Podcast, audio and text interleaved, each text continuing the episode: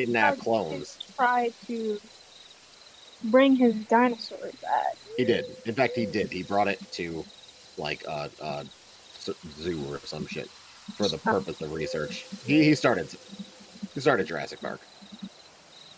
Spared no expense. What was I doing? Something crazy, if I remember correctly. Something like criminal and crazy and involved like burning credit cards and like heading out on the road. Oh, that doesn't sound like me at all. Yeah, no, not even a little. I, I was trying to create Snake Daniel. Oh, don't worry, we'll get there. Uh, we are live, uh, and so we're going to go ahead and just jump right into it.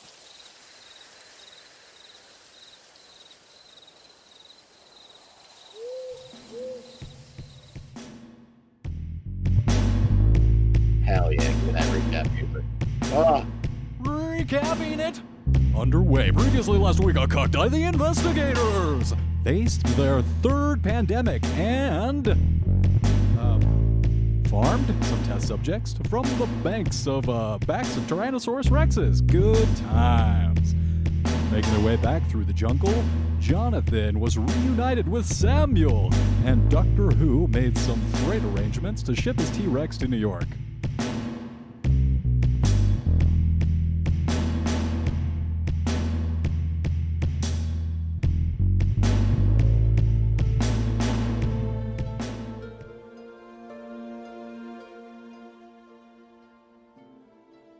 Was going to complain return. that that might not have uh, com- sufficiently conveyed the emotional uh, uh, feeling of, of Samuel returning. But honestly, this music's doing it for me. I'm feeling it. Oh my god. Pixar time. Derek Duke, you gotta love them World of Warcraft composers. They don't mess around. Turn you up a little bit. We return to New York, where we find Jonathan. Uh, Jonathan, if you please describe what you're doing to relax, to chill. Uh, good question. There uh, I guess, so when this all started, Jonathan planned on doing very little and reading about rabbits. And he did that for a little while. And then Jonathan realized that, um, holy shit, he doesn't know how to do anything. Which had never really crossed his mind before. That was fine. That was just the natural order of things. Except Jonathan was by himself for a little while there. He didn't have Samuel as manservant. He didn't just hire a new one. He was possessed by someone else. He couldn't. He didn't have the ability to get rid of this person. And Jonathan uh, woke up the next morning after reading about his rabbits uh, in a cold sweat, realizing that he knew how to do nothing, was worthless, and uh, could any of this shit could happen to him again. And so I think Jonathan wants to go to Samuel and ask him to help him out a little bit. Samuel having been in the war. And what is specifically you're asking Samuel for? Jonathan comes down, and after having Samuel, of course, cook him a full breakfast and uh, prepare his uh, outfit for the day, uh, Jonathan very uncharacteristically asks Samuel to take a seat with him at the master's table. Um, It says, uh, so okay, uh, here, let me test off a seat for myself. This is so uh, yeah, out of the regular. Uh, yes, sir. Samuel, I need your help. Oh, of course. I have sir. realized I am not very good at most things. In fact, I am very good at very few things. I can play the flute. Um, I can make money and spend money.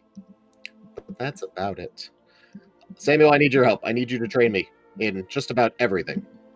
Well, sure, so I don't see a problem with that. I'd be happy to see to your training and make you more fit and capable for your adventures with the Caduceus Foundation. That's, well, uh, of course. Right away, so where would you like to start?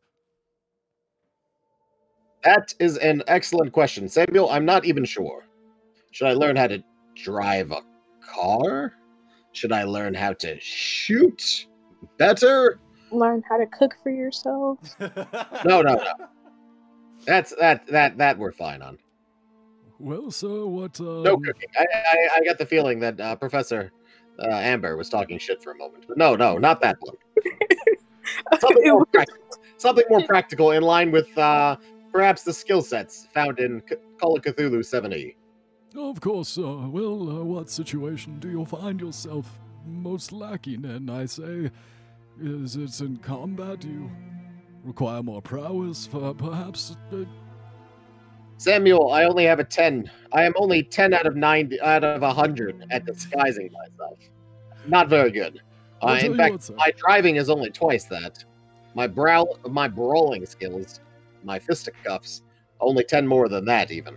I have very little survival skills. Uh, I'm not very stealthy. Samuel, Understood. So we'll st- to admit this, but I think that I am just about a hot mess here. I don't think I can do just about anything. Stop, sir. You're quite capable, and I'd say that not every adventure comes down to punching evil in the face. You're uh, instrumental to this team, and I say the world's salvation itself. Thank you, Samuel. And uh, Jonathan tips him as he does. Samuel compliments him. Yeah, keep those keep those compliments coming. Here's the here's the toy Yes. spot. Oh Yes, no. yes. Uh, of, of course, and I appreciate that. But now, back to business. Uh, Samuel, what what the hell are we going to do with me? And you guys spend, I'll say this is actually worth a d6 for sanity. You guys sit down together and you pull out pen and paper and come up with a plan to start improving yourself. This is very, you're getting the vibe of like uh, a self help, a very like, um, a, a somewhat religious, but a very like personal self improvement plan. You come up with a few different objectives. Go ahead and roll up a d6 for me to determine uh, how much sanity you're gonna. Yeah, very nice. Five sanity. Please restore it. Perfect. Uh, actually, my rabbits uh, earlier had uh, restored quite a bit of sanity to me. I'm very good on sanity. I have a hundred sanity. You're topped off. I'm feeling sane as hell. Solid as a rock. I wish I could say the same for the rest of your party. I guess I don't know if there's like a way to randomize which skill. I'd like to perhaps work on something, something more practical than my normal skills. So, like, I don't know, electrical repair, maybe just natural world. I guess we've never used that one, but So I'll come up. Um, I'll work with you off the stream to do some character improvements. We're we'll go ahead and nail down exactly how we want to Jonathan to you know he'll do some push-ups. We'll get him uh, some little bumps and some little abs going. Samuel can run him through a very, very respectful boot camp where uh, Samuel ends up doing more, uh, perhaps the physical labor than even even Jonathan. Samuel's Okay, doing push-ups with Jonathan on his back. Precisely. But Jonathan's counting. So you guys spend uh, about an hour or two going through some different training, coming up with a plan. When, um, and it's it's a very lovely atmosphere. Your home, this apartment is very nice. The, the fireplace is roaring, making the entire place uh, nice and toasty and warm. And some of the uh, ambient sounds from some of the uh, the street dining from COVID drifts up through the street, uh, street below.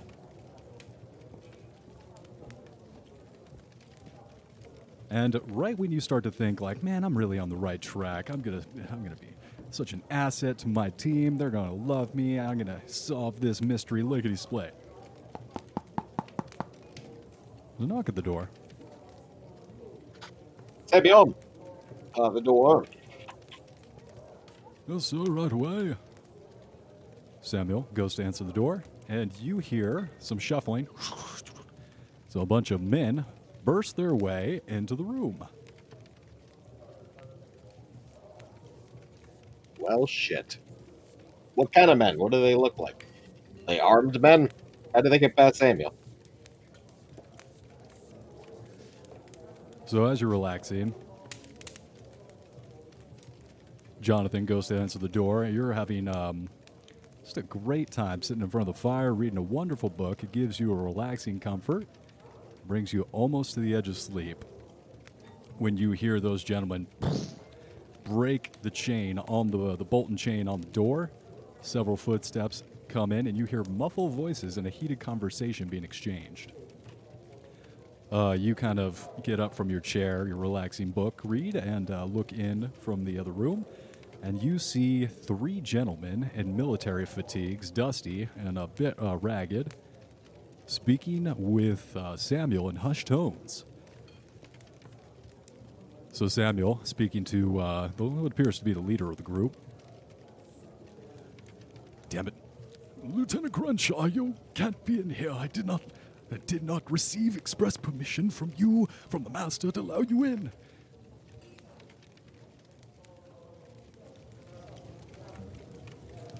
Look, look, look, goddammit, Samuel, you gotta realize the New World Order is working with the Rockefellers, all right? And, and, you know, you gotta understand, your boss, Jonathan Greaves, is tied to these people. He's directly related to the Rockefellers. Okay, that may be the case. Oh well, fuck. Look, Uh, look, look, Jonathan, look, grab a shotgun and load it up real quick. All right, so What? you go ahead and ready a shot. You load the shotgun full and ready a shot, but you remain inside the room. Uh, yeah, yeah. I'm gonna, I'm gonna listen a little longer. See if uh, Samuel could do his goddamn job and get rid of these hooligans. Look, I understand, and God damn it, Crenshaw, I'm with you. I'm your friend. I'm your brother. You remember?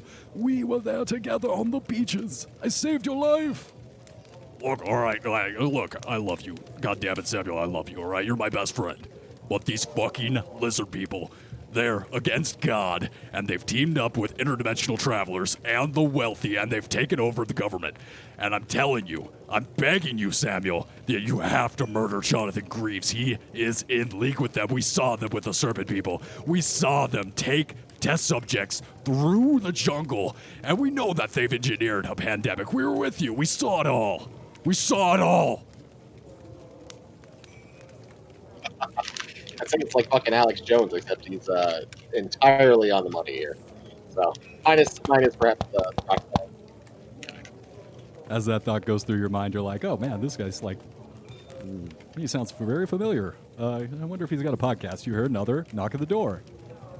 The visitors, uh, Lieutenant Crenshaw and his uh, army buddies, get off to the side of the wall and uh, nod at Samuel, indicating that he needs to open it. There's a moment of pause. Samuel swallows, you can see visibly, looks over to you. You guys make eye contact.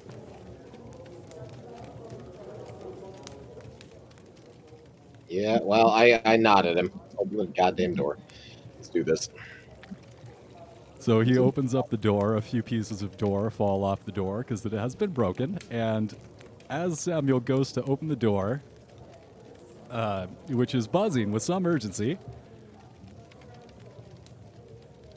uh, he goes, he reaches for the door and is bowled over, knocked to the side by the door as it's kicked in, and six young men, sharply dressed, wearing bowler hats and one fake eyelash each, pile into the room, guns drawn. Tony shouts loudly, All right, everybody sold. Hold it right there. Nobody move, all right? I got guns on you. Don't move, motherfuckers. You, Lieutenant Crenshaw, you coming with him? Grab him. He's got a, he's got a, yeah, there's the one right here.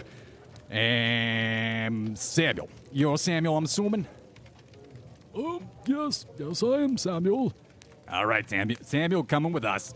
and the uh, six guys start to uh, pick Samuel up under the arms, who um, who they try and move, but he is surprisingly sturdy for an old man. But he um, kind of looks back at you for direction. Fuck. These are the gangsters. These are Amber's men. God There, damn it. Amber's men. There are nine men inside of your room. Uh, Well, they're, they're they're at least doing Samuel's job by getting rid of fucking Crenshaw. Uh, I'm gonna I'm gonna gesture.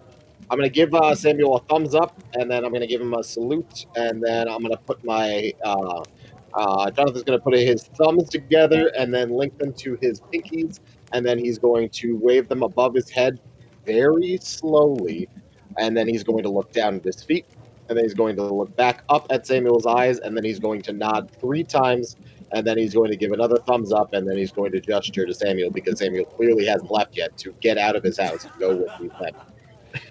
taking the hip, Samuel does not resist, and he walks out with the gangsters and his former army buddies, uh, closing the door, which kind of hangs off the hinges behind you.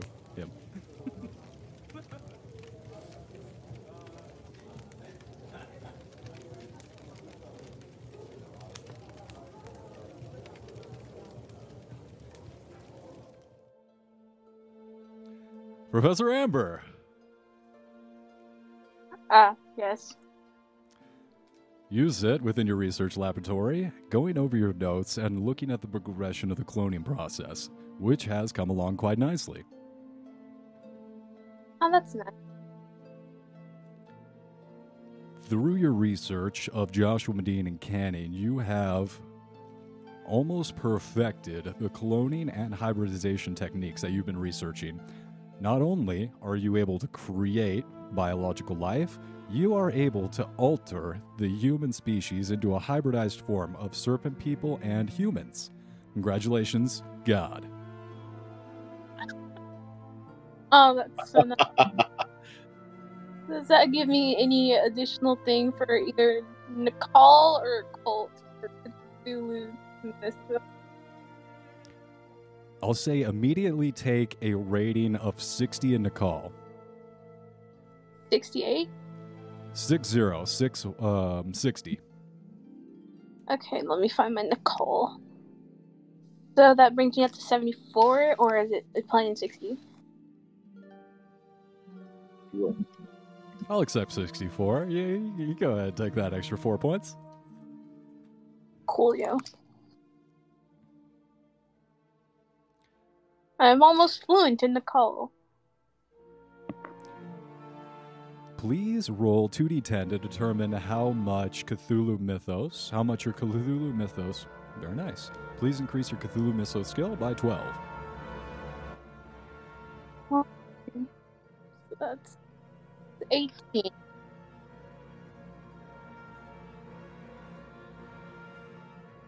And Alrighty. as, Hmm?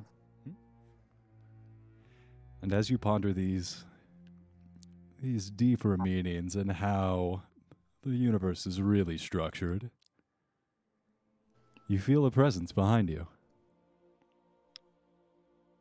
Is it not one of the presences already in my home? At this point in night, it's uh, a little bit late. Most of the interns and the research assistants have gone home for the day, and uh, the only uh, the only other living things in your research facility, in your apartment, your home, are the ones inside test tubes being grown. Oh shit. Okay. Gonna turn around slowly. You slowly turn around and you see seated behind you, lounging on uh, comfortably in one of your chairs, is Tiranesh, Ah, the snake priestess. the very one. She's gonna get up, give her a curt bow, be like, ah, it's so nice to see that you are in good health. Can I offer you a drink, some tea, some scotch? Uh, Oh, that's so Anything- thoughtful of you. Thank you. I'll take a scotch. she's gonna walk over to a bar on the side of the wall and pour her a nice, neat glass of scotch with a round ice cube and bring it over to her. She takes it from you, smiling. She's gonna take a seat in front of her and uh, sort of cross her legs and be like, "So, to what do I owe the honor of, you know, being in your presence?" Please, Professor Amber, there's no such need for these formalities. I am a scientist, such as yourself, and even though I'm from a different age, I always appreciate the research of a colleague. Oh. Well, it is rather late. Um, might I ask what this visit is for? Straight to brass tacks. To business, then. I wouldn't want to take up more of your time than is necessary. I need you and your team to go to Calcutta and recover the Cobra Crown. Hmm. Like I've Cobra heard.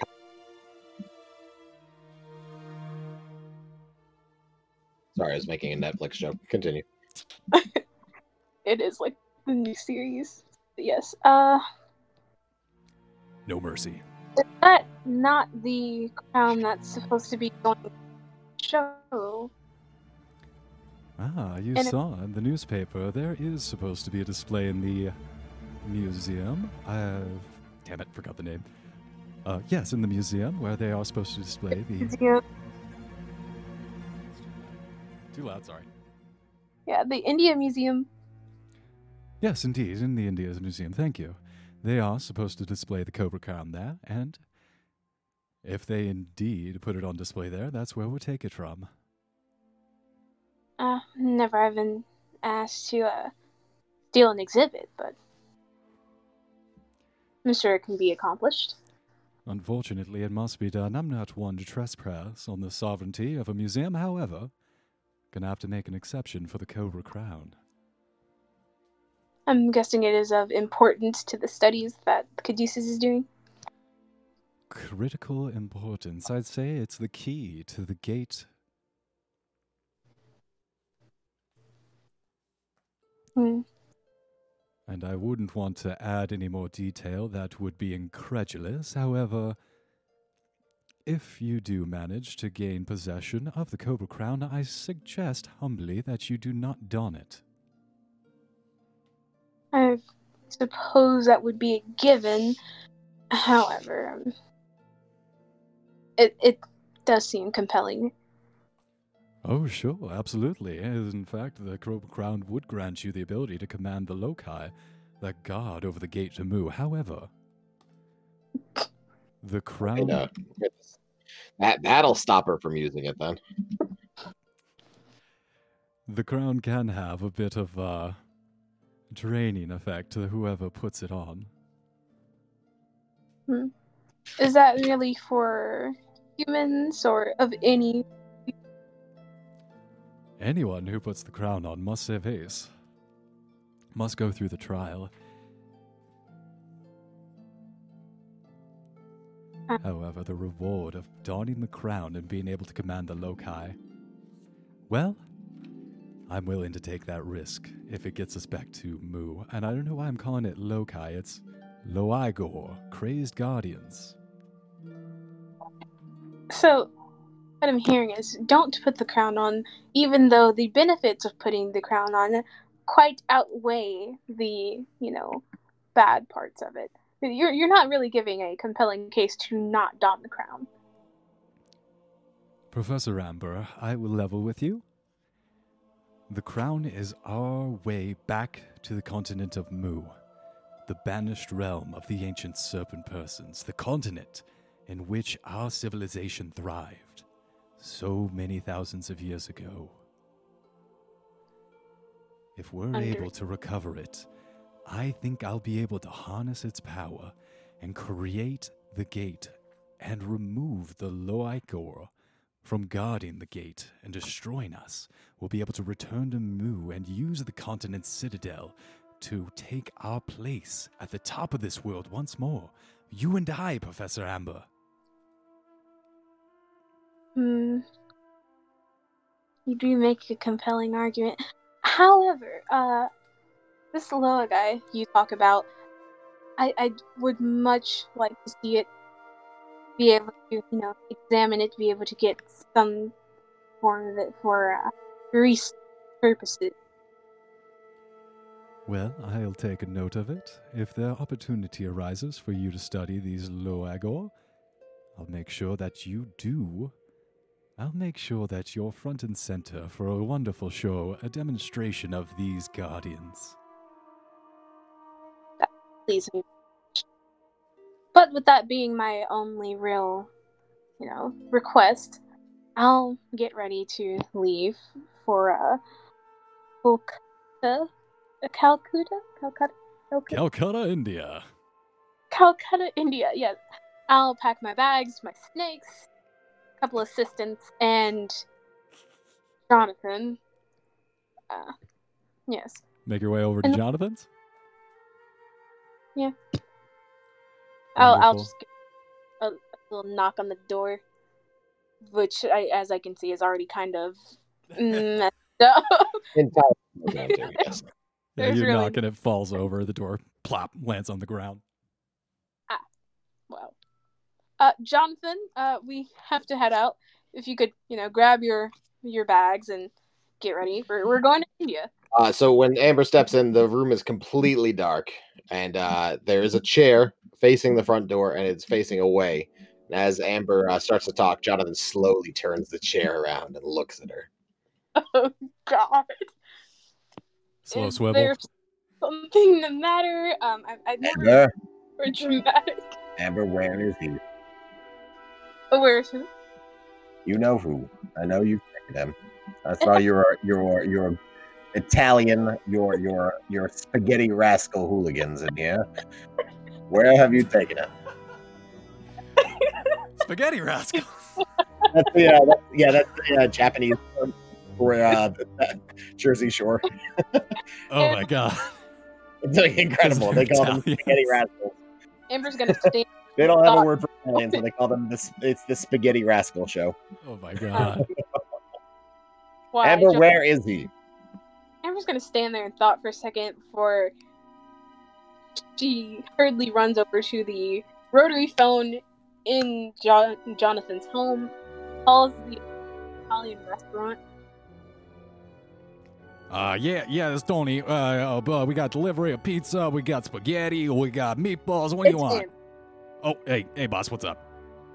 So, um, did you happen to break into Jonathan Greaves? Yeah, fantastic news. We got uh, we got that Samuel guy you were looking for. I found a couple of his friends too. What do you want us to do? Amber's going to fake calm and just be like, hold them, be nice to them, keep the others, you know, hold, hold it, whatever. Give him some water. You got it, but boss. treat him with the utmost respect. Get, get him whatever he needs. Of course, boss. With utmost respect. You got it. All right, I'll be there in 15 minutes. Understood, boss. We'll be ready. She's gonna hang up the phone, grab Jonathan by the collar, and uh, Ting, ting, ting, ting. Whoa! and then she's going to make sure to uh, call one of her assistants to get their things prepared and have them in front of the restaurant. Yes, Amber, uh, for the record, though, I mean, obviously, I'm willing to share my manservants with you, but please just ask. God damn it! yes, He's ma'am. Don't, gonna- don't have don't have your hooligans break into my house and steal my manservant. If you needed to borrow Jonathan, that's fine. Or uh, Samuel, if you need blood, if you need to take a limb, I, Samuel Samuel has so many, so much blood, so many limbs. Whatever your nefarious purposes are. Well, you see, I wasn't expecting Samuel to be back so early, or rather, I wasn't expecting the you the spaghetti rats. That's fine. Nevertheless, I mean, you know, just a little communication here. All right. Oh well, next time you're in a state of depression, I'll make sure to tell you about it. That's all I ask. Thank you. Car putters out in front of the spaghetti restaurant down at the docks.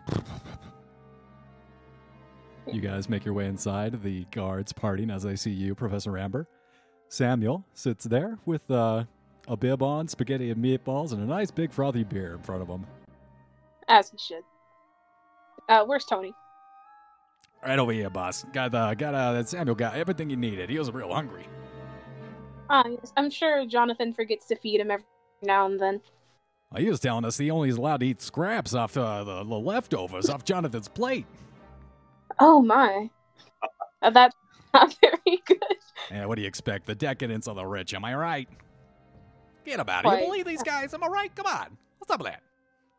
Yes, I'll have to have Jonathan take better care of his manservant. Uh, where are the other guys you were talking about? Uh, you look back, and around a table with no food uh, and seem to be some seriously roughed up uh, former GIs. Uh, tale as old as time, unfortunately. You see, uh, yeah, uh, just uh, some hollowed-eyed uh, looking uh, former soldiers. Cool. Amber's going to walk over to the table and cross her arms over her chest and just be like, Alright, and what were you doing in Jonathan's house? I don't think I sent ex military men. Look, all right, we know that you're part of the globalist conspiracy, all right? You know, just do what you're gonna do, goddammit. You say that, but um, if you could, you know, elaborate, give us some information. The conspiracy theorists. They seem to think that we work with lizard people and the Rockefellers.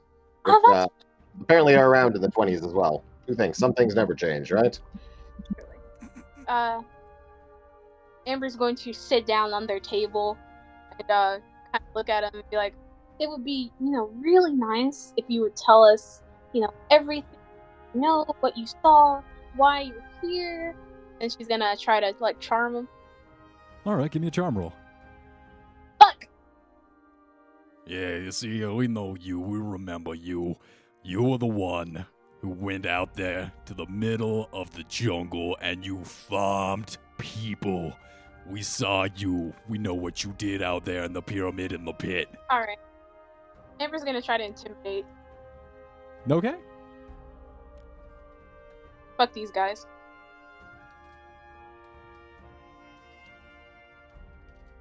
Yeah. Look, we know, we understand. You're up to no good. You're up with the, you're up with the communists, and you're gonna take over. Oh, oh, oh, oh. As your as your eyes steal over and the hard look that once was friendly turns a little more violent, he sh- clams up real quick. Amber's just going to like cross her leg while she sits on the table. Like, "All right, so listen here. I don't know what your you know in game is or what you're trying to do, but you're getting in the way of stuff that I need done. You're making things a bit more complicated, and you're stressing out my good boy Tony. Come here, Tony. Come here. Come here. Hey, yeah, yeah, it's stressing me out. Come on. Amber, you Just- stressed me out too. He broke my door. And you broke poor Jonathan's door. Broke my door. Well, you know, you You know should- that door is. Well, you know, it's just a door. We'll, we'll fix that a door for you, no problem. Uh, sorry about the door. Gotta Mm, fix my not door. that came in and harassed Samuel. You, I thought- you know how precious Samuel is to that house. Well, clearly. I mean, uh, yeah, yeah, boss, we know he's precious, but come on, I mean, you told us to look him up. What do you want us to do? You tell us to do, go get him, to find him, but we found him. Anywho, so Moving We're on. we're gonna have a nice little chat in the basement, okay? And uh, when we're done with that chat, I should know everything that I need to know, okay? So, uh, Tony, if you could round them up and bring them with me. You got it, boss. And he um, eagerly starts uh, uh, taking out like a bamboo cane and beating these guys down to the basement. So yeah, Amber's gonna go through all the methods of torture that she knows. Okay, uh, let's go ahead and roll up a D100. This will be a con save on their part, group con save. So I need to roll the D100, or are you rolling the D100? So you're torturing. I would say, yeah, go ahead and roll up a D100. They're going to try and resist the torture.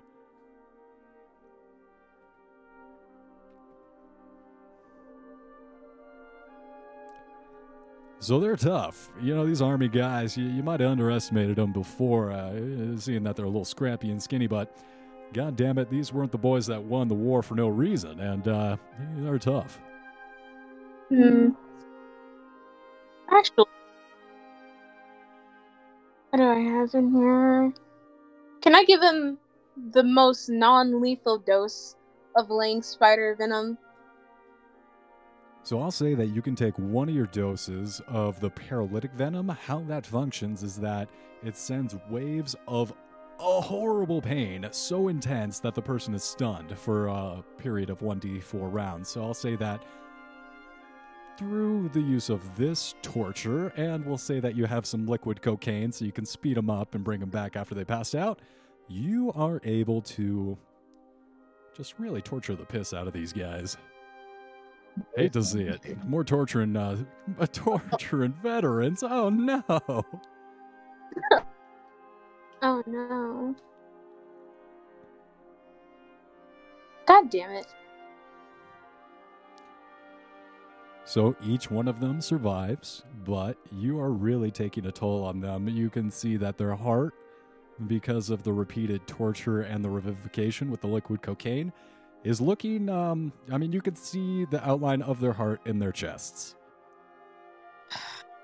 Why, why do you guys well, you know, you wouldn't have been in this position. We, we could have all gone home. We could have, you know, not had to do this. Look, all right, this is a better death than I deserve. I really should just be put out of my misery being tortured to death, but somehow I'm being allowed to create an entire religious, uh, a satanic panic, and I will destroy this country. Can I attempt to Well, I was about to make an argument for how uh, we probably shouldn't kill you because you're important to Samuel, but holy shit. What You're was that doing all? A great impression there. we might have to kill you after all. I think yeah. we might, uh, Amber, I think I might be on board with the killing now. I was about to object to it. I almost opened my mouth to object, and then this gentleman said just the most insane shit. but I yeah, think it's over. I'm going to attempt, Samuel, is that all right?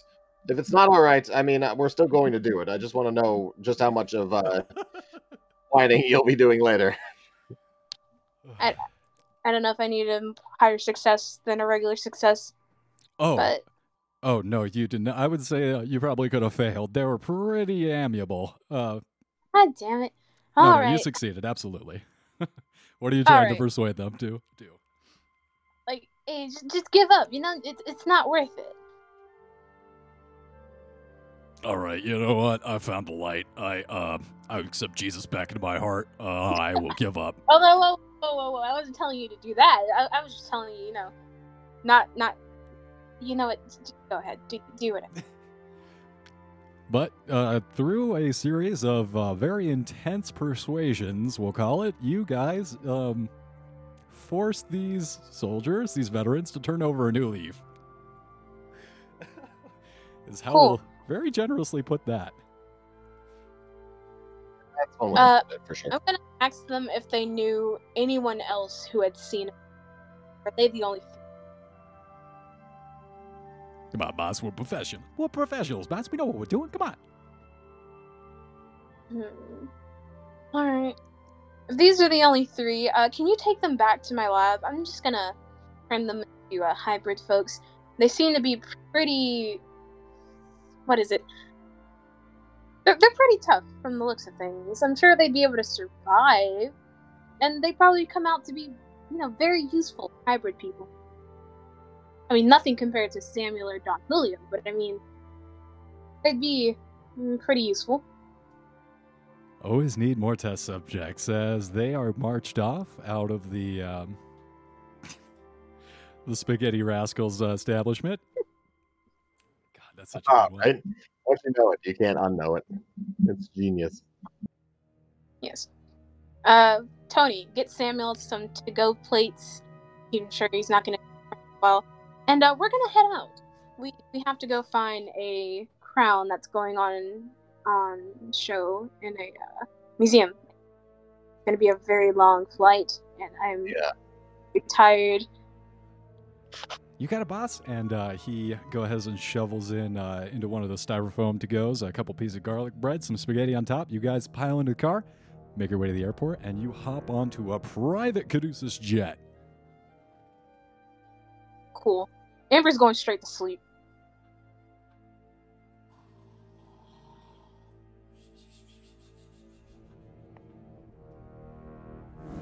Ah, yeah. Uh, Jonathan as well. Yeah, you guys uh, enjoy a lovely and uneventful flight all the way over nonstop to India, Calcutta, India.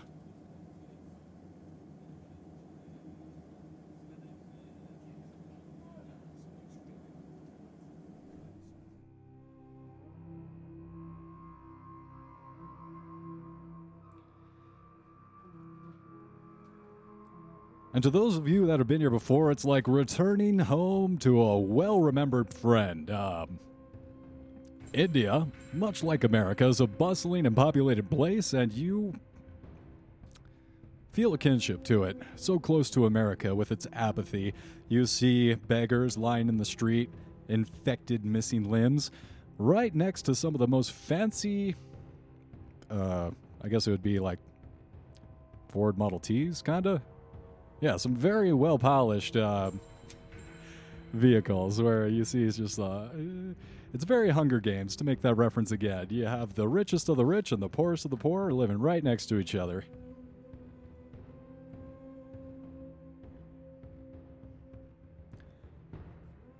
You guys being escorted in a private Caduceus car out to the Grand Hotel, a lovely um, hotel for foreigners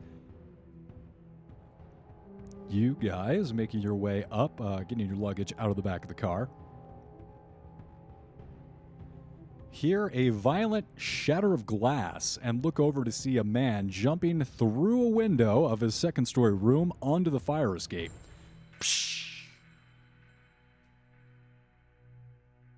I guess never a dull day. Indeed. Should we care about this? I mean, does it concern us? Does he look like I like it concerns I have it with us? I will. Uh, damn, Doctor Who's not here. Hmm. Actually, you would know. I do not believe Jonathan would know. Professor Amber, without needing to make a spot hidden check, you look around. A little excited. Uh, has seen a man crash through the window. You're kind of like, what the hell's going on? What the hell's going on here? You look and see Rose Medine sitting in a car looking across the street towards you. Uh, usually, like, measures you, looks you up and down, and then back towards the man running down the fire escape. She looks at a man, another one, poking his head out the window, trying to uh, extricate himself from the room and down onto the fire escape to give chase. He shouts back into the room. Look for it in the room. See if you can find the crown here. I'll go after him. Ah, shit. All right. When you First hear the word crown, you look at the hands of the guy running down the fire escape. He's got a basketball sized object. Oh, that that could just be a basketball. You know, maybe that's illegal here, and he's just trying to play some ball. I, I like your uh, idea. I think it's definitely the basketball theory. That makes the most sense. All right. Uh, first off, uh, can I just note, is this a actual Rose Medine or is this a clone of Rose? I think there's only the clone at this point, right? Or, This is not your clone of Rose Medine, so you can only assume that this is. And you, uh, through your research at Caduceus, know that none of the clones of Rose were ever viable. It was your research that probably put the final touches on a viable uh, Rose Medine. Oh, well, I'm glad to know that. Can I start? Uh, was I able to bring my snake along? You look in the back seat, and the entire back. Um, I'll say actually, you look in the car behind yours, and there is a driver, and then the rest of the car is overflowing with snake. Cool. I'm just gonna say snakes go pretty fast. So yeah, I'm gonna hop on the back of my snake. As you do so, you look across the road, and there are. It's one of those like roads that you see in like South Vietnam, or just like, you know, uh, somewhere.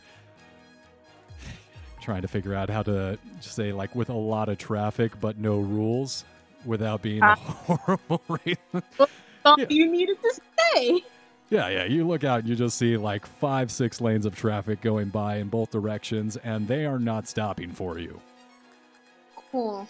Guess I'll have to go on foot with this one. Make a little pat on the chin and uh, start running. All right, so go ahead and give me a spot hidden check. And I'll say that this will be for the vehicles coming down. Uh, okay, yeah. So you see all the vehicles, you're kind of able to leapfrog all the way through the traffic. Uh, Rose, seeing you come, smiles and lets you approach. Oh. Jonathan, what are you doing? uh, Jonathan's holding on for dear life. He's coming along for the ride. I guess he has nothing uh, in particular he's going to do other than that. At least this second. So He's you lost. Come on see. You see the gentleman coming down the stairwell, down the fire escape, has reached the ground and is starting to sprint, full out 40 meter, 40 yard dash down the alleyway, through people, bowling them over. It's chaos. You realize that you have a split second to try and intercept him or chase him down. That or cross the street with Professor Amber towards Rose Medine. Uh, Jonathan's going to chase him. All right, so go ahead and let me know what your dexterity is and what your movement speed is. Uh, okay. Yeah, movement speed is. Uh, hell is my move?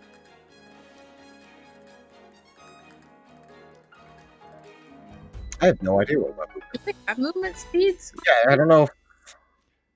It'll be uh, right below like the uh, percentage stats, like strength and uh, stuff like that, next to HP, I believe. It, it's not. It is. Oh no! I rolled a two on dexterity. It's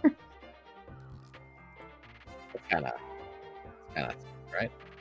That's hella good. Yes. Oh, I got to record the rolls. What am I doing? Jonathan thinking about all the training that he was thinking about doing with Samuel, and was like, "This is my chance." Samuel, after him. Come with me. and, Let's and go, Jonathan. We'll get him.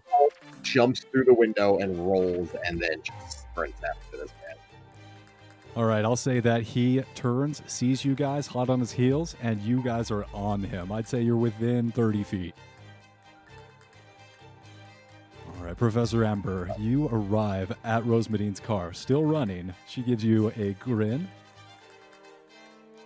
Professor Amber, I've been following you for some time now. It's good to finally meet. I would say the same, but I believe I've met you, Oh, or some version. how flattering. I think I know what you mean. The Caduceus research projects are quite frightening. Indeed. Look, I'll tell you what. You chase down that guy, you give me the Cobra crown, I'll let you live. Mm, that's a very haughty offer. Um, can I tell whose clone she is? Or there- does she look like she came from Caduceus? There is no discernible watermark on this lady's body. If um, I told them to find their work. this is how you get your stuff stolen. There. So irresponsible. Check her uh, underwear. Check her socks. Did she put her name in there? yeah, where's the It's under, Of does she have like a tattoo on her foot or something? It's like a barcode on the back of her neck. Somewhere. Um, I will. I'd accept a biology roll. I'll accept a medicine roll, Well, biology is my roots. So please. I think. Ah, hard success. Hard success. You know that she is not a clone. This is the 100% organic, authentic Rose Medine, daughter of Joshua Medine. I thought she was dead. She betrayed the Caduceus Foundation once she found the Inner Night and found a new god. So, in simple terms, she's not on our side. Oh no. Oh no. Well, isn't that just the worst thing I possibly could have gotten myself into? Well, if you would excuse me for a quick minute, ma'am, I will be heading off. You know, that offer you just gave me, it sounds really nice and all, but I'm gonna have to decline. I think you should reconsider. It's the best Nope, offer there's you'll. no. there's no reconsider. I know who I'm loyal to. By God, if I would ever click to be a part of someone who would betray their organization. Well, we'll see about that. And Amber- she does like a burnout. Does a burnout. But I'd speeds to off. recognize if I ever have to come across her again. Absolutely, you burn her face into your memory. I I like to guess if that takes me a little bit to do. I will take that next time. Absolutely. So you encounter, you have your encounter. You remember Rose Medine, all her features, and including the car she gets off away in. And you turn back to cross the street and rejoin the chase as you see the second, mm, the second individual in the room, the second thug that you deduce was probably sent up there by Rose Medine to chase down this uh, this Cobra Crown guy. He emerges from the room and starts battering his way down the fire escape to join the pursuit after Jonathan. Can I shoot that guy that's trying to? Oh yeah. All right, go ahead and ready a shot. I'd say you're within range across the street. Yeah, go ahead and shoot him. Yep, that hits. Uh, go ahead and uh, he does not have the opportunity to dodge. He did not see it coming. Go ahead and roll up damage. I mean, it's already 33. Oh, it's 33. Thank you. Yeah, God, I remember that. Oh, that was close to me. To, to, uh, there. So he reaches the yeah, the fire escape. He gets his full body out onto it. He feels a slight prick. And then you watch over about 10 seconds as he melts through the fire escape, his body turning to liquid. Oh well, isn't that? Who's chasing me, this fucking Cobra Surfer? God, I- Anywho, was there only one? there are two thugs that were sent in the room. This was the gentleman who searched the room uh, to see if he left the Cobra Crown, and the other one is in hot pursuit behind Jonathan. All right.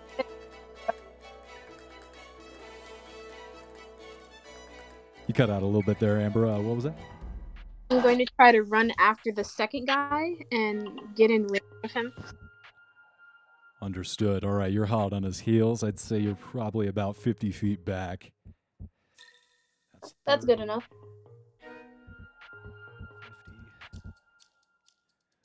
Jonathan. You all find yourselves in a high stakes chase through the busy streets of Calcutta. Yeah.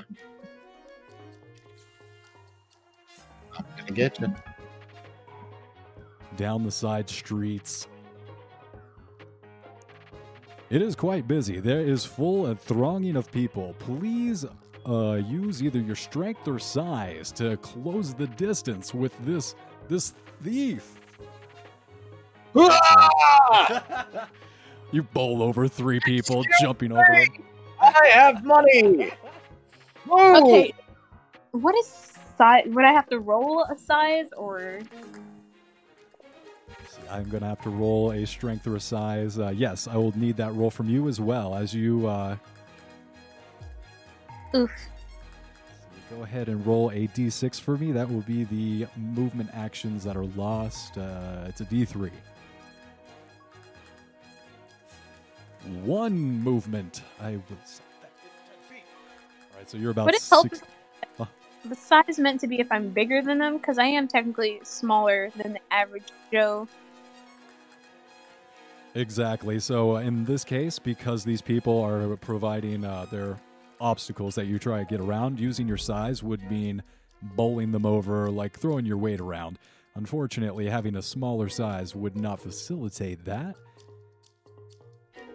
So yeah, you get up to the same crowd of people, and where Jonathan just used his hefty, uh, rotund, and very wealthy form to uh, knock over some very frail Indians, you uh, do not have that same uh,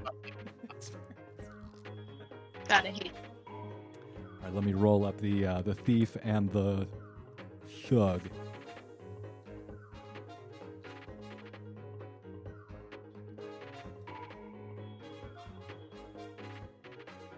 So the thief gains uh, about five feet, and the thug loses ground. The narrow side street from which the thief descended the staircase onto emerges into a much busier street. Oh god. Around this corner, uh, a man sitting cross legged with a flute uh, plays in front of a basket. I know what's in that basket. Amber, it's in your wheelhouse. Take that man's basket. I want the basket. So the thief is going to make a dodge roll to try and get through the scene, charging through the, the, the spectators here. He succeeds. He is able to get through the basket and the, the, the people there. Jonathan, please give me a dodge roll as uh, these people try and stop you and get you to look at the uh, the flute playing uh, basket man. Ah! Yeah, they grab you, they grab at your clothes, they're pulling you down. Now take a look. This is amazing. Look, No! he can make a dance. I don't need to look at this. Samuel, help! Strength roll to uh, pull out of it. Where's Samuel? Ah! Too much. I'm sorry, sir. They're too strong. I can't pull you out.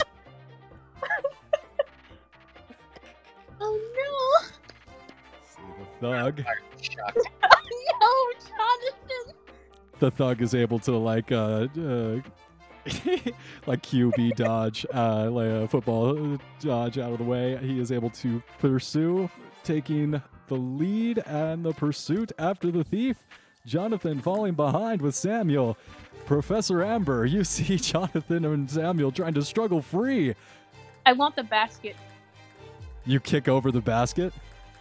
No, care I'm about it. You pick up the basket and start running away. Yes. I'm running after them, but I'm taking this basket. Okay, give me a strength roll to pick up the basket and just keep moving. Ah, no. Mm. I feel like a couple of the people are going to try and prevent you from taking the basket, as there is a dancing snake. Strength is my dump stat. Can So I use dexterity? I, actually, I will accept a dexterity roll as you're able to. Oh, nimble- thank God. Yep, that's gonna do it. So, backflip over these peasants. so you steal this poor old man's snake that he is making dance in a basket, and they grab it. Like they see you trying to steal a snake, and they're like, "Well, you can't do that. That's how this old man makes his livelihood. This is how he's eating." And you give it a twist and like a, a roll, and you spin the basket around it. Phew, Take off with a, um, I believe it is called a huge cobra, freed and angry. Oh hell yeah, boy! But yeah, she's gonna continue running. Am I within range of the other thug? That kind of dexterity roll. So you were 100 feet back. We'll cut that in half. I'll say you're 50 feet back from the thug. I only need sixty feet. Yep. Shit, I might have hit an instant passerby. Yeah, you see some rich Indian dude grab his stomach and then start to dissolve on the ground into a puddle. Oh no, we can make a legend out of that. Put it. I'm gonna take the uh, giant cobra that I just got and kind of like throw it onto my bag, back like a little backpack, so it doesn't mess with anything, and then just drop the basket. Yeah, you do so. The the snake, very friendly, does not resist, and actually uh, holds on, helping. Oh, Jonathan and uh, Samuel, please give me another strength roll to extricate yourself. Um, I'll say with advantage because uh, there's a little bit of a distraction as the old man says, Yes. yeah, you retch out of there, no problem. Start making your way after there. I will not buy your trinkets. Release me. I say you're about 20 feet behind Amber. Closing the distance. What are you doing? It's following. Okay, so you guys continue down this main road, and it is a busy ass road. There are probably uh, two lanes going each way, four total cars, taxis, rickshaws, and trucks. hmm. Can we run on top of the trucks? Yeah, yeah. Oh my god, yes. Fuck yes, you can. So you guys look up ahead and you see as the thief unexpectedly cuts right into traffic. He is dodging in front of trucks. One stops right in front of him, almost runs him flat. Hmm. Two of us can do that. Hopefully. I will need a Jonathan spot. balls up money and throws it in front of the man. Say the that again? attempt to uh Jonathan balls up some money and some coins and he tosses it in front of where this man is running. In, uh, effort in, in the hopes that he can generate like a, a bit of a crowd to kind of like slow him down. He catches it. Shit. Take my money. son of a bitch. That's your. That's my money. I will try to slow you down. Yeah. My money now, bitch. Oh no. Oh yeah. Uh. Hmm. Either he called me a bitch. I Yeah. am I'm not the Pink big. Panther. I have stolen the crown. Can I attempt to use other people as stepping stones? All right, so what I'm going to need as you guys try and follow him across this rush hour traffic road, spot hidden and a dodge roll, please, to avoid being hit by a moving vehicle. Wow. Extreme success. You have a Jedi like awareness of your surround. Yep. And you, um, using the momentum of the passing cars, do like a ninja Naruto run on people's heads and cars to cross. Damn, you guys are rolling high. it. High. It's all gonna come crashing down. Right now, All right, I'll say that, uh, Jonathan, you're able to come right back up to Amber. You, Jonathan, and Samuel are all neck and neck, 30 feet behind the thug, who is 10 feet behind the thief. Actually, I got to roll on the thief again. Yeah. Can I roll to shoot the guy again? I'll say you're in range. Absolutely. Fuck that guy. I guess. Are you shooting the thief or the thug? Not the thief, the thug. Got it. Yeah, you hit him, and that's 25. He goes down as well. So you shoot him right in front of a truck, and he is turned to mist. at the time, and Does just his, uh, liquefied yeah, does his liquefied remain make the truck slide? He does do one of those cool Nike swooshes in red. Ah, nice. Um, hmm. Let's say the thief uh, looks over. Oh, yeah, the thief looks over his shoulder and sees this guy um, turn to liquid and then missed by this truck by you. And that's actually going to scare the shit out of him.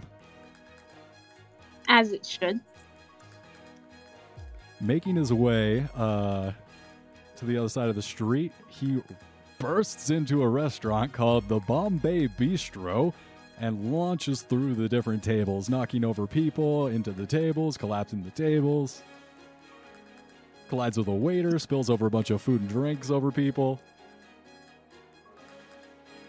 You guys follow him in? What? Hot on his heels. And as you guys go through, a bunch of angry restaurant goers uh, try and grab at you, thinking that you're with him and uh, demanding recompense. Please give me a dexterity roll as they try and grab at your feet and ankles as you. Oh, oh, oh no, Professor Amber. You want to push that? I do. Don't fucking touch me. Yeah, you're able to, uh, to shove off their arms, off their, uh, of them grabbing your clothes. You guys proceed hot on his tails, and you are gaining on him. Thug's dead. Yeah, you guys are right on the back of him. I'd say you're 20 feet away. You're within shouting distance as you guys make your way back through the double We've slime doors. Past the uh, talking thing. Can I reload my uh, serpent's bite with paralysis? Absolutely. Give me one more round till you're able to shoot that, though. That's fine. Yeah, so as you guys burst into the double doors of the kitchen, you guys say oh, it's like hot. Uh, in Calcutta, it is hot as hell. In the kitchen, it's hot as. Oh, damn it! Really rolled myself in the corner there. It's hot or whatever hotter as hell. Then, god damn, Hot. Definitely hot. so hot. you guys burst out of the back of the kitchen. The super hot, hot kitchen. You'd have heard of Hell's Kitchen. It's hotter than that. Oh no. It's super hot. Oh, and you emerge back into a, another back alley in the back of this restaurant and just have enough time to see this thief bang into the back door of another hotel. I, I raised him. Right. There's no thought at this point. Jonathan's pitching, pitching him. Yeah. Has it been another round? I'll say that you have successfully loaded the serpent's bite. However, you didn't get an angle when he disappeared within the um, the back door of whatever building this is. You look over and you think, okay, this is probably the same building as the restaurant. Uh, that was the Bristol restaurant. Well, this is probably the Bristol Hotel. What he just entered into. You guys stay hot on him. Of course. Yeah, yeah, yeah, yeah. Oh my god, yeah. Okay. Jonathan has never stayed hotter on anything in his entire life. Oh my.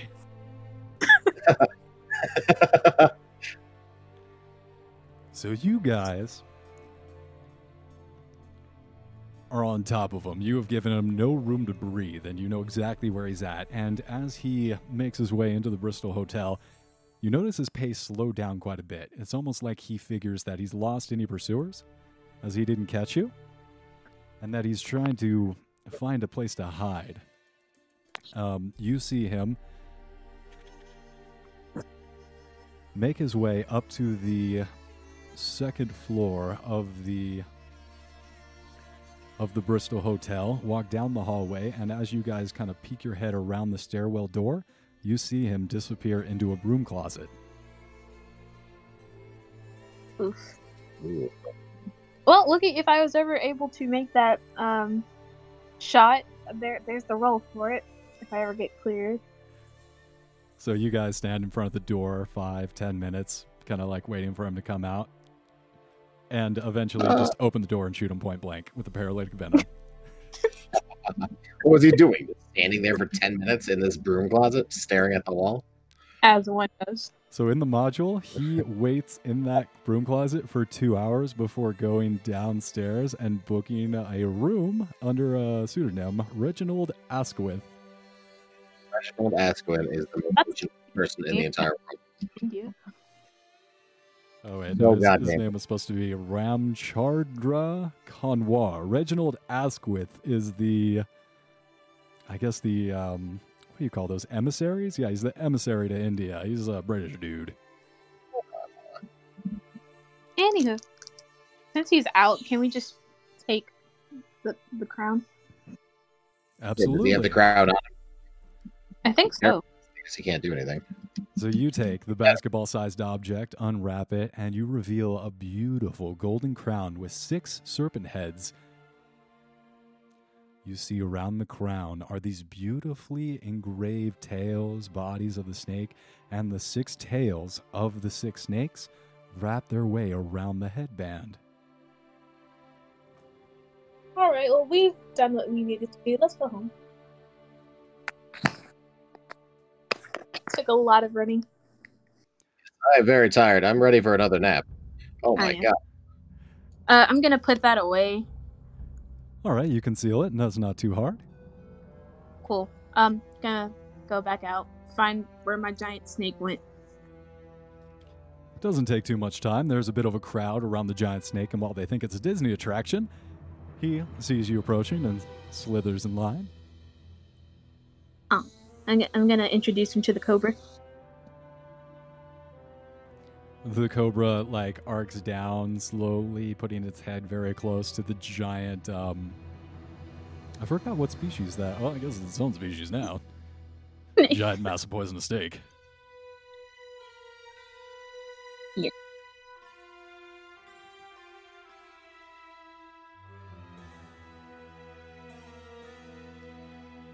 Now you guys take the required amount of time to uh, find the snake, get back to the hotel room with your newfound Cobra crown, and as you walk into the hotel, which are the rooms you were booked, you see in the lobby three people who haven't noticed each other yet. Hmm. Sorry, too loud. A, a bit. You see at the counter, uh, most harassing one of the hostesses, counter people, one of the girls at the front desk, Joshua Medine, along with uh, Don Julio. I am going to go up to Don Julio and just start patting them. Oddly, purrs in response. It's nonverbal, it's just a rumbling. I like. Don Julio's a cat now. Amber, this is strange. A bit, yes. But he's still as in and ev- as ever, so I guess. I don't remember him being a cat. yes. This is, in fact, the Don Julio that we saw before. This is not some clone or weird thing. This is the living weapon Don Julio himself, attending the founder of Caduceus, Joshua Medine. Cool. Amber's going to like start climbing on Don Julio like the Jungle Gym. He allows you to do so. He is quite fond of you. oh, that's nice. Uh, Joshua. She's gonna like wave over to the. Yeah, yeah, what, what's up? Yeah, I can help you. What's going on? Hey, it's Professor Amber. What are you doing out here in Calcutta? What's this? Oh my God, it's so good to see you. And he comes in uh, limping, like uh, he's got his little cane. He gives a little bit of a shuffle and pulls you in for a surprisingly strong hug. Not as surprising now that I know he's part serpent person, but still rather surprising. She's gonna reciprocate. Yeah, yeah, yeah. He, he enjoys it quite a bit. He's like, oh god, you know, there's nothing like a good oxytocin release when you give a good hug. Oh, that feels so good. Oh, thank you. Oh, god, thank you. I appreciate that. And She's gonna the cobra she picked up. Well, look at that. That's quite a fancy cobra you got there. Look at this. Black scales are almost iridescent. You can see the rainbow in there. That's so pretty. Where'd you get this one? I, While I was chasing down the thief, I got it from a basket. Probably some dude's livelihood. He's he's probably gonna starve now because he can't afford to take care of it. hey, you know, if you can't hold on to a snake, maybe you deserve to die. Hey, oh. Yes, that that is one way to look at it. Um, are you aware that there is a Rose Medine walking around in Calcutta? My dad is here, huh? Where is she? Yes, the the actual one. She wasn't a clone. Uh, you notice that Rose Medine is in fact in this lobby, uh, seated about Ah, 40 feet away from you person. guys. Oh no! Take his Oh. That might be the other person. How convenient. She's right over there. Oh, my God. My sweet little girl. Oh, oh, no, I haven't seen her for so long. Oh, God. And he just completely breaks down in tears It's gonna hide behind Julio. as you step behind Don Julio, uh, who is beat red at this point. You see a puddle of a man just descending into a stream of firehouse tears. I loved her so much. I, when she was a little girl, I knew she would conquer the world. Oh, God. Um, Amber's gonna try to wave Joshua over. Aww. the Joshua, Jonathan's loving this. So sweet. She's gonna, be like, uh, sir, I, I, I don't think she's too ecstatic about seeing us or me or anything to do with Caduceus. She, she threatened me earlier. I, I don't know how safe it is to go over there. I don't know if that's the same daughter that you grew up with or. Look, Professor, you gotta be understanding. She's a little bit of a rough customer. She's gonna make some threats, all right? You know, you can't take it personally. Come on. Come on. Uh, no. I, I would rather not. No, I'll, I'll stay over here with Don Julio. Jonathan, uh, you see Rose Medine looking directly at you and Doctor Who. Preferably Doctor Who. Unfortunately, he's um doesn't have the lung capacity to join us tonight. Oh. Oh, Make your way over. Uh, sure. Don't Yeah. do it, Jonathan. He's crazy. Yes, well, we're in a public place. And I have Samuel with me, right, Samuel? Of course, sir. I've always got I your will. back. Yes. Come, let us go meet with the enemy.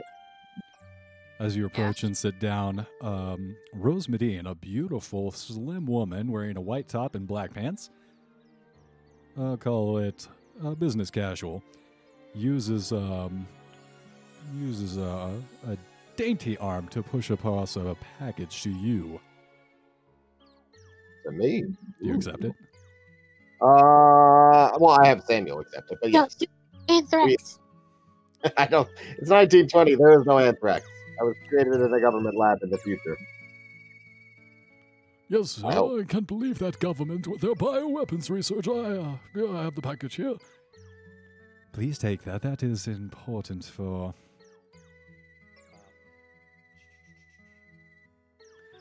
That'll be important for you later. I think you'll need that on the continent of Mu. Now, as to you, Mr. Greaves, I believe that you recently came into possession of the Cobra Crown, and I suggest that you hand it over to me. Ah, yes, I heard you were. Tell her Asking. you don't know what she's talking about. I don't know what you're talking about. Don't play stupid, Jonathan. I know that you have the crown, and I demand that you give it to me. Uh, I don't, and I can't. Sorry. While this What? is happening, How Amber is about going this? I see it. Ah, you'll be the first one that knows. Amber's gonna try to get Don Julio to escort her to her room so she feels safe That's why. while staying as out of sight as possible. Yeah, Do you want to kinda- stealth? Okay, give me a stealth roll. And I'll say you're able to Hmm. kind of like. What's it do? What do you do? What do you call it when you kick your spurs into the side of a horse? You're like, giddy up. And uh, you're able to guide uh, Don Julio up the stairs, riding him up to your room, and you successfully do not draw any attention. Ah, yes, this is nice. Jonathan, um, Rose Medine Yes. looks you over, uh, quite pursed that you are not cooperating. She will make one more attempt. She's going to try and persuade you.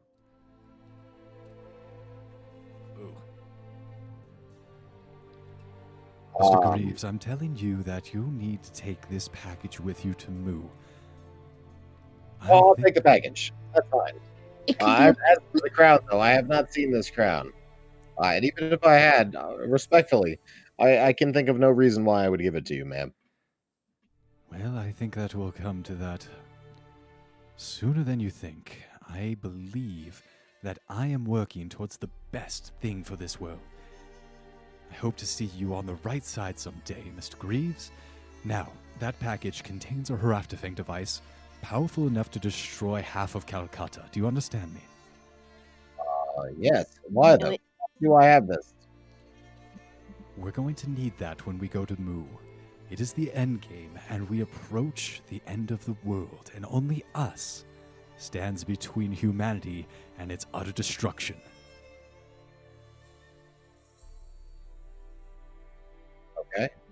Are you said we? Are we going? You and I, ma'am.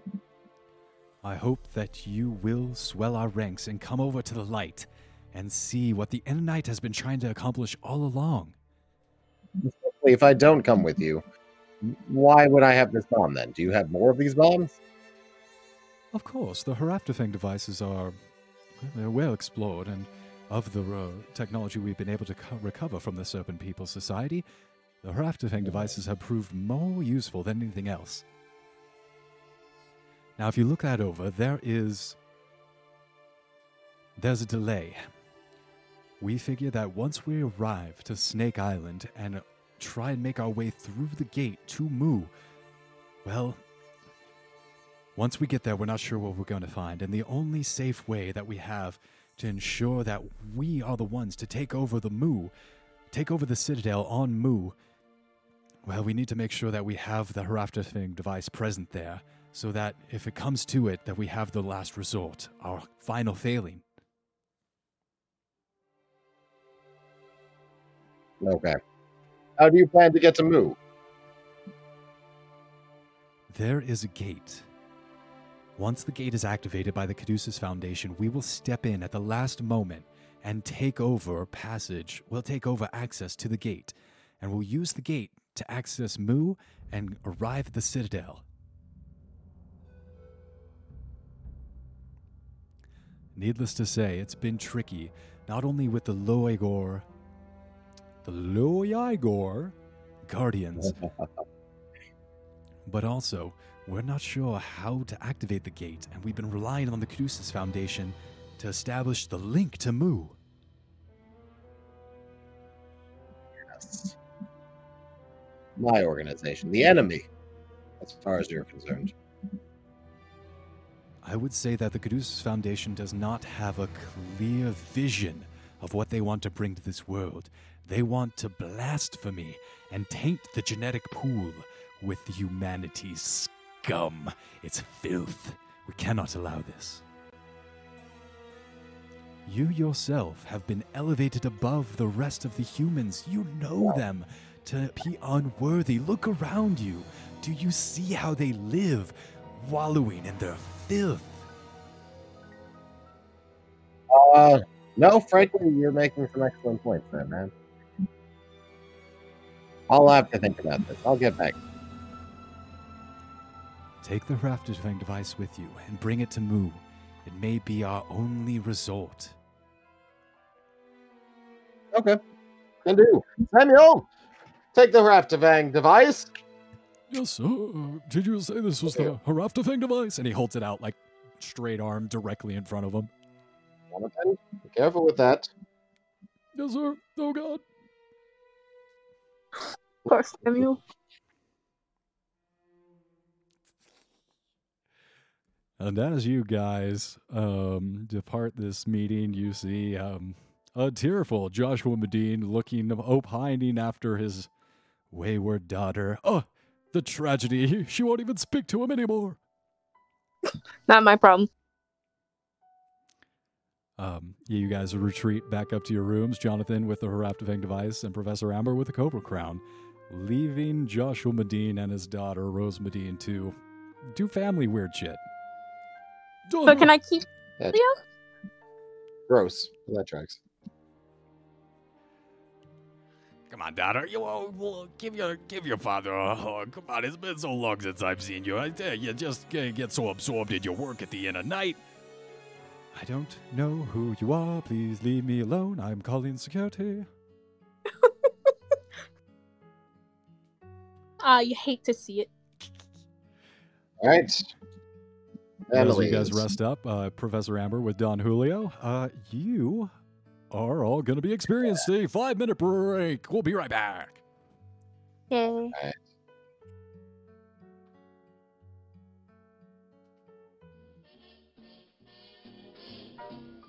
Ooh.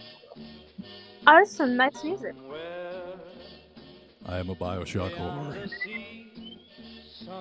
Very nice. Oh, Bioshock. And watches the ships that go sailing somewhere beyond the sea. She's there watching for me. If I could fly like birds on high, then straight to her arms I'd go sailing. It's far beyond the star, it's near beyond the moon. Wow. No, beyond a doubt, my heart will lead me there soon. We'll meet beyond the shore, we'll kiss just as before. Happy we'll be beyond the sea, and never again I'll go sailing.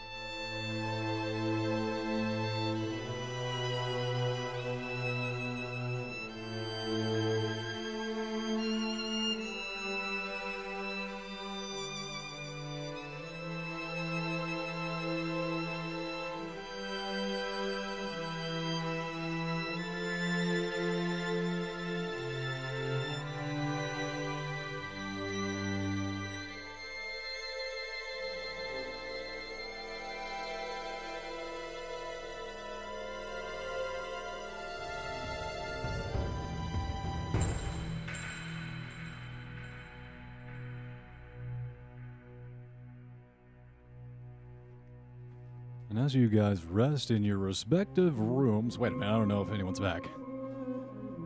Yes, music's a little loud as well, but I'm back. I don't, I don't know about Jonathan. I'm loving it. I'm here. Wonderful. Left. I was digging the soundtrack too much. I have to pee. I'll try to do it very quickly. I, I couldn't step away from the soundtrack. I was just transported back to Bioshock. I found myself back in underwater. Oh no. Kindly use the bathroom. No, please Right, go yes. ahead. No, it's okay. Uh, it's fine. I'm, I'm feeling good. Oh, okay. So just to be clear, I was able to keep Don Julio, right? You guys were able to How'd you- enjoy each other's presence. Oh, that's nice.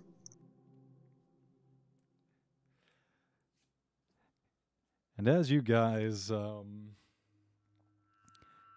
and as you guys sit with your respective company, enjoying yourselves, Jonathan, you look over the Heraftafang device with a little more detail, and you notice right off the bat, Rose Medine said that this had a one-day delay. Yes. I believe that you're actually pretty proficient in these weird science, and We've used a couple of them at this point. with your previous experience of using Heraftafang devices to um, cleanse certain pandemics, you've noticed that the astrolo- astronomical settings, astro- yeah, not astrological, astronomical settings, the different spinning and whirring of the golden mechanics on it, indicate that it is not a one day delay on this Heraftafang device. She, in fact, lied to you. What a shock. Samuel, remind me to be angry with her the next time I see her. Yes, sir, I believe she actually told you that it was a short range Raftafang device. I don't remember that they made any of those. No, that probably should have been my first clue. I think she just thought we wouldn't know what this was. Wow. Too bad for her. We sort of do know what this is, don't we? I Somewhat. say you know exactly what it is, sir. Uh, Samuel tips. Uh, or Jonathan tips uh, Samuel again. You're wonderful, sir. You're amazing. You're the smartest person on the planet. All right. I already did So you guys um, muster, uh, have a good hearty breakfast uh, of Indian food, and God, I'm stupid. I'm so uncultured. I should really get breakfast in India before I say you guys do that. I'm sorry. you had a whole week to prep for this session. I don't know why you I had didn't two go to weeks. India. How do I not know? Yeah, you think you went down to India and picked up some dinner or breakfast or all of them. Yeah, I'm, I'm gonna try to hold on to Don Julio for as long as possible before Joshua comes to pick him up again. I'll say that um, in the lobby, uh, you do see Rose Medine ignoring her father, Joshua, once again. And as you guys walk by, um, he, he's pretty much uh, absorbed in trying to reconnect with his uh, wayward daughter. Oh, you'd hate it when your daughter gets caught up in a cult. Don't you hate that? God dang it. When it's not your cult. Even so, it, it gives me more time with Don Julio. He is absorbed and he does not request Don Julio's presence, allowing him to attend you, which he does Yeah, so with some excitement. And we're just piggybacking on the. You don't have to explain to us what's happening. We don't need any details. Thank you very much. Hey, come on now. Yeah, he is um just this massive boulder of man. Uh, uh, I'm thinking like the rock plus the mountain. Um, yeah, this guy's huge, and he has no trouble carting you around as he is your um human. What do they call those carts? There's no reason to find what's going on here. It's okay. We can all use our imagination. We know what's going on here. Come on, I, yeah, I'm the only one allowed to make this stream dirty. Come on, meow. Come on. I'm not- Oh, yeah. Everybody's just being like really handsy. She's like patting, Oh, I- giving him I've been listening to the same shit that you've been listening to. I don't know why this is a She's conclusion. rubbing I just cheeks assumed, the back of I didn't realize I was being coy. I just assumed that was what was going on here. Oh no, it's like it's not dirty, but it's like you ever seen like a small I'm not child one to judge. No, it's not dirty. Uncles or something, and like that uncle's like really big to this kid, and they're just like in awe, and they're like climbing all over him, and like Yeah, yeah. I got you. It's like you guys are. It's almost childish. I'm following. yeah, she's being childish. It's funny as I was that uncle when all my like younger, I guess they would be like cousins. Well, anyway, when all the younger kids would go, they just jump on me. I'd be like, throwing them off for like 30 minutes. So yeah, Amber's just doing that with Don Julio. She's she's enjoying herself for once. And you guys pile on out of the. Um, God, I am feeling stupid right now. Can't even remember the name of the hotel you guys are in. Your lovely The hotel. And start making your way um, to the uh, museum. What we need to go, we, we have the crown. Right? What was at the museum that we needed to do? The crown. Right, we have the crown. Professor about the re- Amber, through your inspection of a crown over the night, you gave one of the little snakeheads a tug, and it popped off. God damn it. Pink Panther? You're telling me that the Pink Panther wasn't on the level? He didn't know what he was doing? Fake jewel. Son of a bitch. The classic fake No. jewel. It was Shit too easy. I'll say that you guys still have this individual tied up in Professor Amber's room, probably. Hmm? Oh, that's nice. Where else would people be tied up? I, I don't understand why I'm being like dirty by thinking these things. Someone listen, listen to all of the words Here. that are always being described here. yes, he's tied up in Amber's room where Don Tied Julio up is tight. Ball gag on his knee. Okay, I'm done. Oh no. Oh, so, with a little God, bit of persuasion, I'll say that Professor Amber is able to uncover the truth and that this gentleman was trying to you know, play a little bit of a Ponzi scheme and exploit, extort Rose Medine for a fake crafted Cobra crown. I mean, it did look rather nice. He did a great job with the replica, which m- makes you suspect that he might know where the real Cobra crown is. bitch. Amber, you know what you need to do. And Jonathan does have 20 intricate hand motions, ultimately resulting in him like just punching one hand over and over. you are able to um, well you're able to uh, unsuccessfully but then more intimidatingly charm uh, with more more insistence he really understands being tied up okay okay i better cooperate i don't want to get Don Julio'd or anything so um, he reveals Why doesn't he want to be Don Julio? Don Julio is awesome. oh he is but he doesn't want to be what Don Julio does to individuals he doesn't want to be done he doesn't Ah. want to get did by Don Julio Well, Don Julio doesn't really do people. It's other people that, you know, give Don Julio's. Either case, he knows what'll come. He knows what's coming to him if he doesn't. I don't understand how uh, Jonathan Greaves could ever mis- misconstrue any of this as being said. Uh, It's weird. totally straight around here. Uh, Jonathan's shocked by how uh, how clean the room is, uh, how uh, how everyone's clothing is all in like one place. He's just has no idea what has been going on in here. And we're just riding around on the shoulders of Don Julio. These lunatics. It's what you do with Samuel every other day. You have no right to judge me. I do not ride on his. Sh- well, that's true. All right, never mind. I don't know. Fair enough. It's your own Samuel. Once put in those terms, I suddenly understand perfectly what's happening. Yes. So, Professor Amber, with that charm roll, you will learn that there is a religious there's a religious sect that has discovered the Cobra Crown, and they have secreted it away, and they worship it as a religious artifact. And while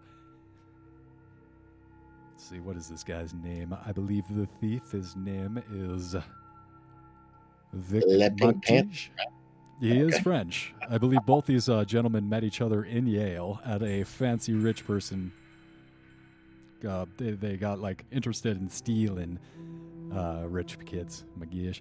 Yes, his name is um, Tulisadas Vikmaji. Vikmaji. So is he French or no? Oui.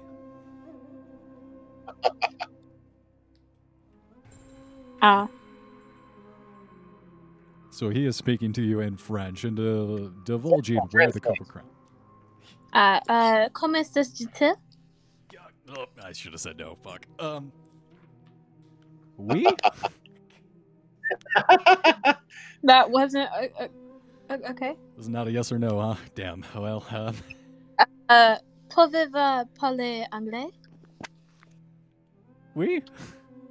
Please So English. you can speak English, yes. Th- there you go, Wiki. I heard English. I'm going. I'm going for it. Please. There you go. Okay. We, we don't have to do this. He can speak English. Everything's fine. Phew. So he goes into um, his explanation of while he does not know the exact location of the Cobra Crown, he knows that it is being worshipped currently by one of the religious sects in India, probably within this very city. Wow.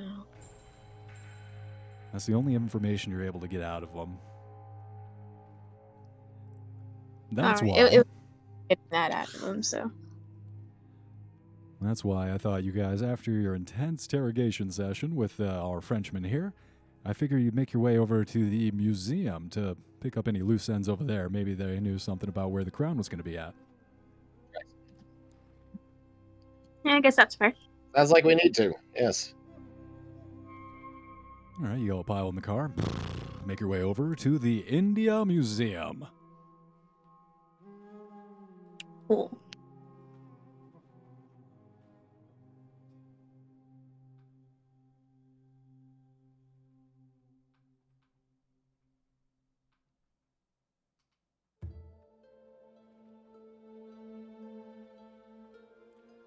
The India Museum is situated on the corner of Park Street and Chowringhee and is managed by a trust established by the government of India. The museum is immensely popular, receiving over 5,000 visitors each day, and a vast collection is divided into five sections, each with many halls archaeological, zoological, geological, industrial, and art.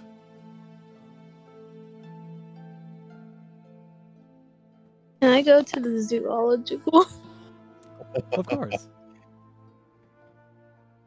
See what they have here. It is very impressive. They have. This part of the museum is um, uh, nothing short of spectacular. You see amazingly stuffed uh, reproductions, uh, not reproductions, you see like an elephant. The ivory is sparkling white. You see next to that a stuffed Bengal tiger, and next to that, a pure snow white tiger figure the Siberian tiger and the Bengal tiger being uh, together, one spot, amazing. And they are beautiful, and the fur is very soft to the touch. Where the snakes? Uh, you look down another hall, and you see you do find the Cobra Isle. Uh, you find uh, long, beautiful history surrounding some of the uh, mythology, the snake gods of India. You see a interesting depiction that is a half man, half snake god.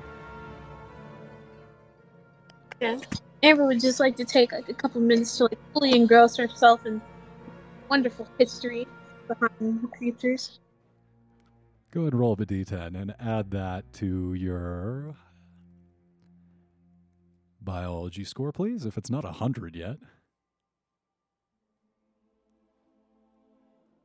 Plus 4 to your biology as you come to a deeper understanding of your lineage and your connection with your god Yig. Oh no. You know, my biology isn't 100. It's 76. It's, it's not as high as you think it is. You're too busy uh, defying the laws of, of science and nature to uh, work on like real biology. it takes very little biology. Jonathan, what are you doing? How are you enjoying your visit to the India Museum?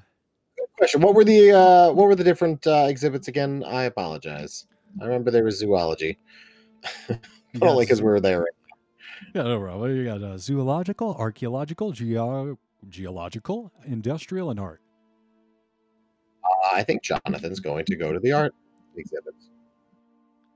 Going over to the art exhibit, you find centuries, just beautiful murals from all over the world, not just India, but also from China. You see some lovely vases from a, a couple different dynasties. You also see some very interesting, what look like to be ornamental weaponry.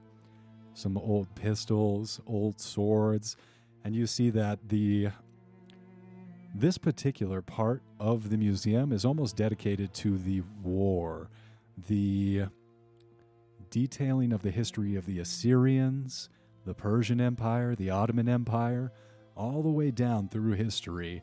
And you see the influences of each of these empires Arabic, Chinese, the writing, all being absorbed into the art. And it's.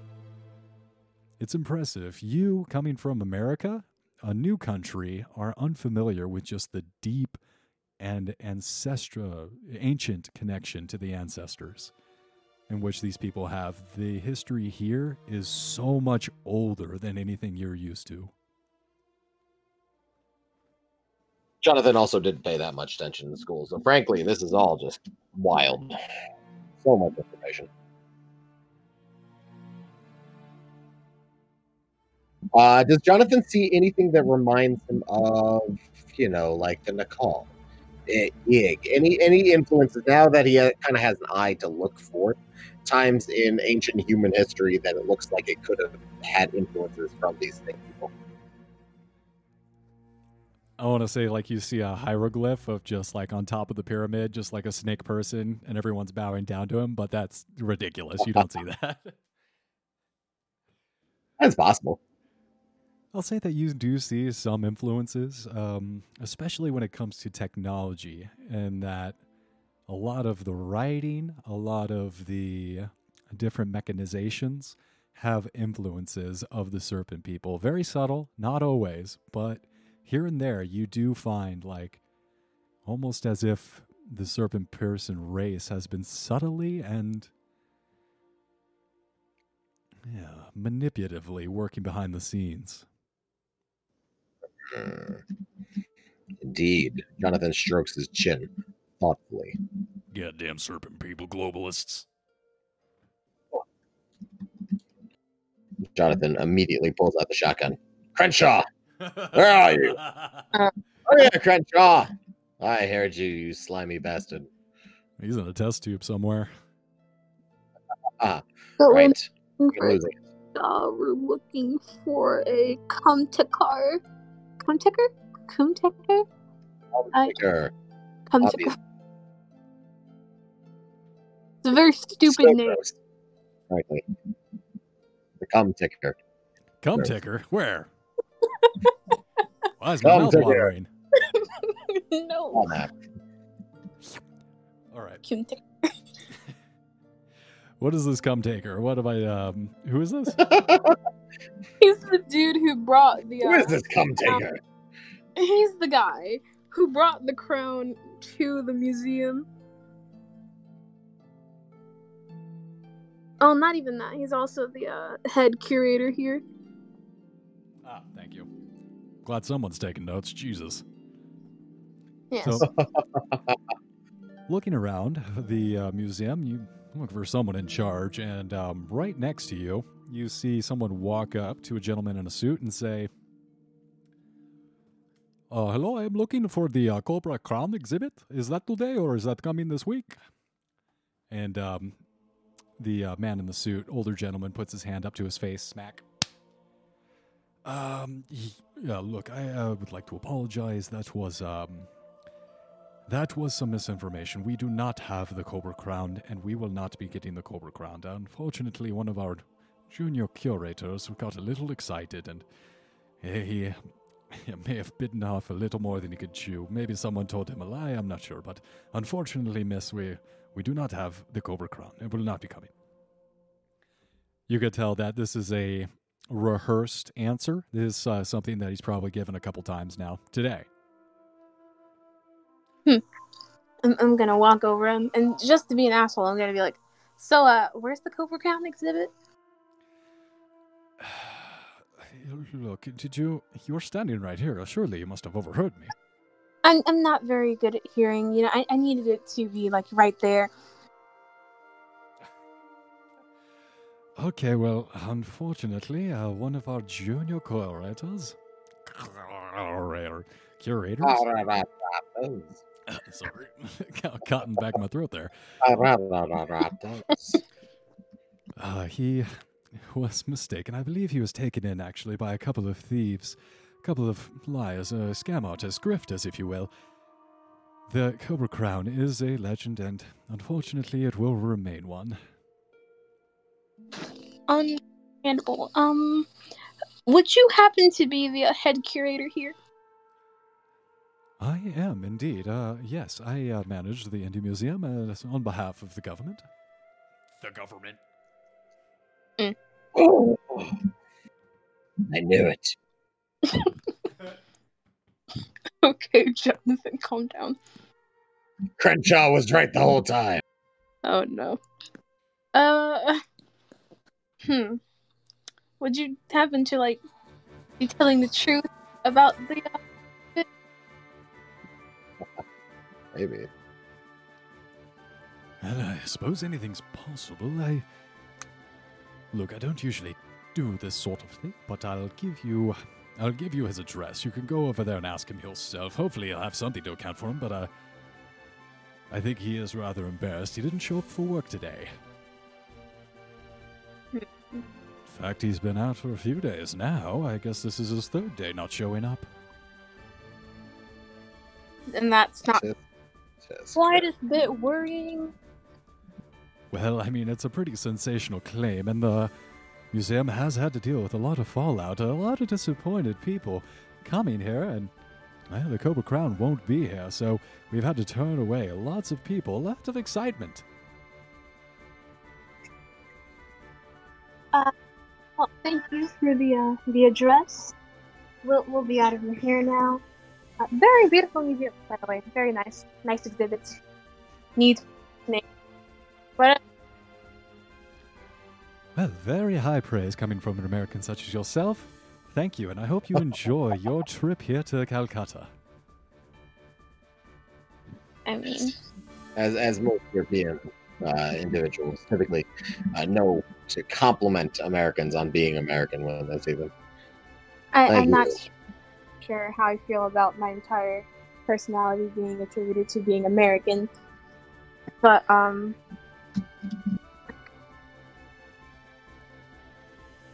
Well, I think that America, at this point in history, is a shining beacon, an example of freedom for the rest of the world and those who wish to govern themselves. You understand? As an Indian myself, I Right, right, stand right. It's with this one. Gandhi against the British Empire and their occupation of our country and believe that non-violent resistance is the way to free ourselves from British domination. Yes, America is a shining beacon of freedom on the hill of liberty in which we all aspire to reach someday. yeah. That, do you just tell this to every American because you're scared of them? I hope one day to enjoy the freedoms that you take for granted, American. I don't have very many You do. freedoms as a woman, and I'm black. Well, I'm Indian and I'm black as well, and I um understand that you guys uh, had a little bit of a history out there. Unfortunately, we still live inside of a caste society here in India. So while I understand that you have had some Wait, is this Jim Crow? This is The 20th? I don't even know. Yeah, this is Jim it's Crow more as of fuck. so, Probably. but women still don't have very many uh, priorities. I think he would take it. Okay, I know how he's going to do it. I respect you, Professor, and I stand in solidarity with you. We are soldiers in our fight for freedom. You and I, arm in arm. Mm, okay. I think she already has someone to come service her. We're, Good try. we're gonna get going now. Uh, it, it was very nice meeting you. Wait, come back. Marry me. I want to be an American. I need an American passport. Ah, there it is. you you're a curator at, at a very well-renowned, you know, museum. What what more do you want? The world. No, okay. Um, the world. Behold. Going. God, it's Yeah. a big bad guy. Bad guy the whole time. It was the curator. So uh, we came here looking for the crown, right? Have we seen any clues? I guess I, I looked at art, but like, am I seeing anything that kind of seems crown? Like he says it's not here. Which uh, oh, what what uh who, who is his staff member who uh who's been saying it's gonna be here and lying about it? That would be Come Taker, and he has. Uh, Come take And you guys successfully interrogate him. Amber does have come uh, Kumtkars. And whatever, I gotta put an accent on that. He is uh, Indian, so um, I'll do my best. Vastala Kumtkar. That, that works a little bit better. Put a little English frankly, on it's it. problematic in a different direction. That's all. He gave address to the person who kept saying that the exhibit was going to be here. So we're just, we're going to head off that. way.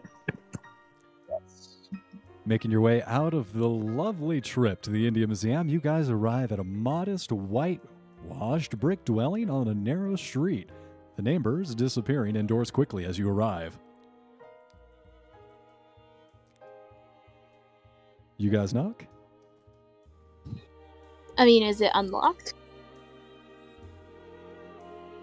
Uh, you guys knock, testing the door. No answer, and the door is unlocked. We're gonna come right in. Inside, the smell of death pervades the darkened two room dwelling. God damn it. Kumtakar's body lies dead on the floor, his still face twisted in rictus of pain. In a Like- rictus of pain. Okay, so Conspire, like the guy we just talked to like 30 minutes ago.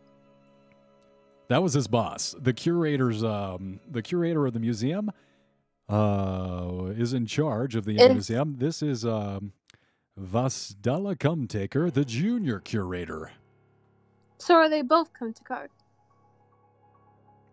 Yeah, his son was just murdered. Oh well, isn't that unfortunate? Um, hmm. It is if you're the curator of the Indian Museum. It may be deduced that he was forced. Oh, oh goodness. Against the side wall, hanging from the rafters by her feet, is his wife's mutilated body. It may be deduced that he was forced to watch her being tortured and killed. Vasdala Kumtikar's skull has been crushed. I will accept a medicine roll and a spot hidden check to see exactly what crushed his skull. Ooh. Not really into the medicine personally, and uh, Jonathan uh, Man, is curious. High stats. So you guys, looking at the skull of Come Taker's uh, face, see two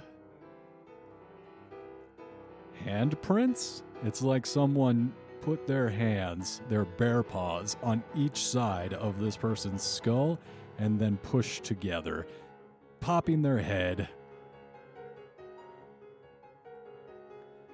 Seeing this, uh, you guys, uh, Professor Amber looking down, uh, Jonathan looking up and to, to your right, look at Don Julio and kind of look at his hands, and then look back at to the crush marks inside Come Taker's skull, and then back to Don Julio's hands, and then up to Don Julio's eyes.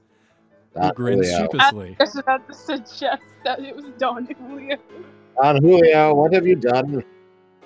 No response. Donnie, He cracks a smile. Donnie, Donnie, Donnie. Uh, can I roll a psychology on Don Julio? Absolutely. Extreme success. Like a soulmate. Someone's been married, married to him for years. You read him perfectly, like an open book.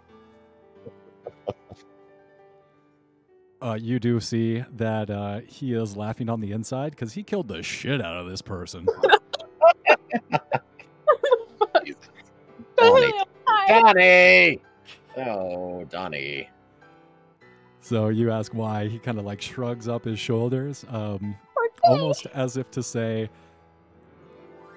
Hey, what do you want me to do? Joshua Medine asked me to kill this guy. We were looking for the Cobra Crown. Maybe this guy knew where it was. He wouldn't tell us. Squish. Ah, god damn it. Do, do you guys not know how to, you know, tactically torture? But all, all you do is kill people. Now, we, the only person we would have had any information from dead.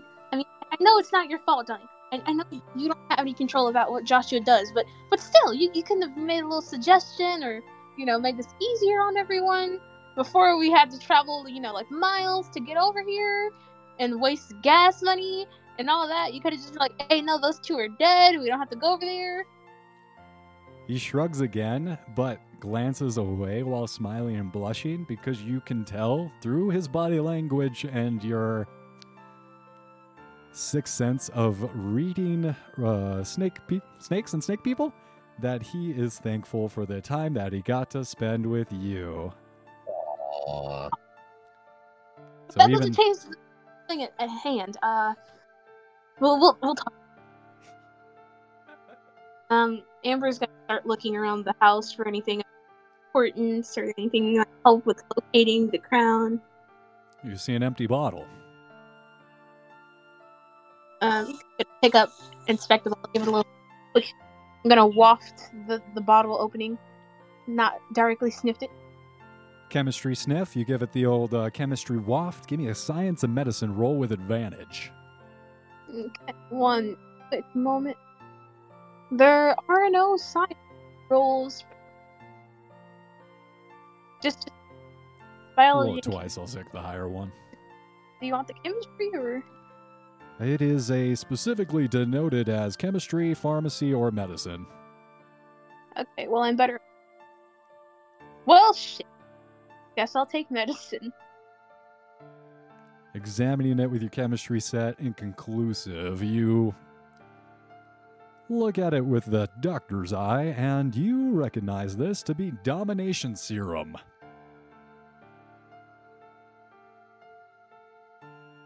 I'll send you uh, page 270 of the rule book to clarify the rules on domination serum.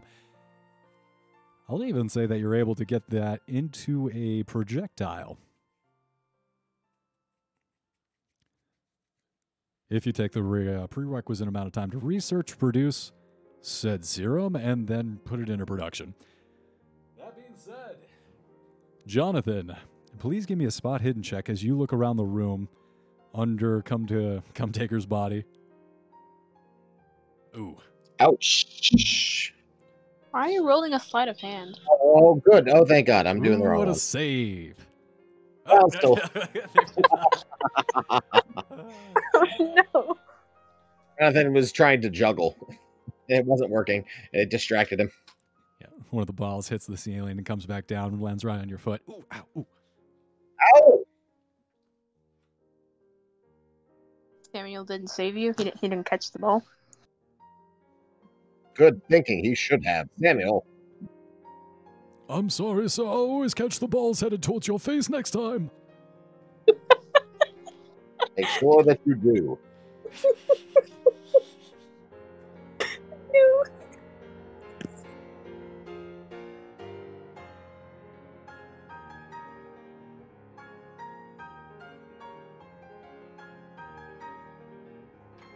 Oh, that is some. Kingdom Hearts. Gotta, lo- gotta love that Kingdom Hearts. Yeah. It is quite nice. Where are you guys right now? You're in, um, you're in that guy's home. Okay. Yeah. Sniffing dominations.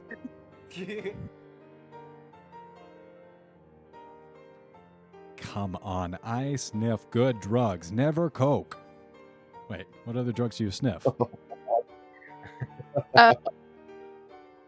Meth, heroin. Okay, never mind. Don't do any of those. Um, I swear I've never done any of those. Believe me. I don't have a problem. Um, Can you also send me pages for what desiccating venom, dissolving venom, explosive venom, mind killing venom, skin shedding venom. Oh, what all those are? Because they just showed up in my uh, possessions one day and I never got any explanation. Right, I did put those directly into your inventory. I'm sorry. I will clarify the rules. Let me take a note on that. Poison rules. Yeah, no, take your time. I, I don't think I'm gonna be using anything like that today.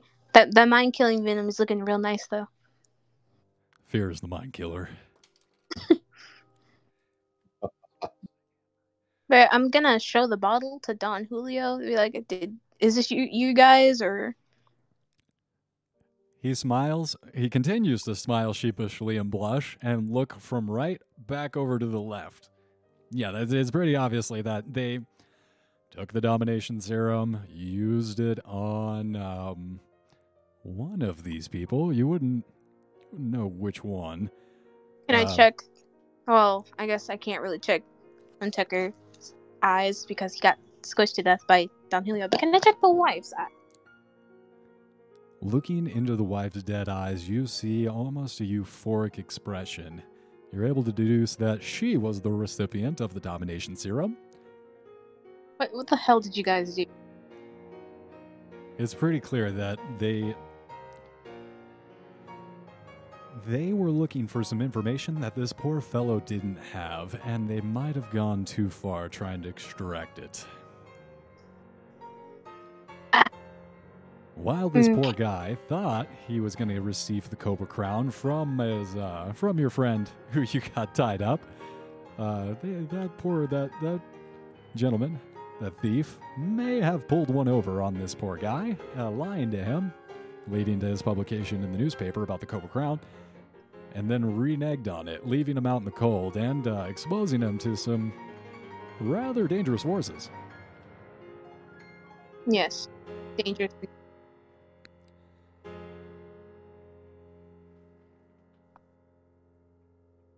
Well, that pretty much solves the stuff here.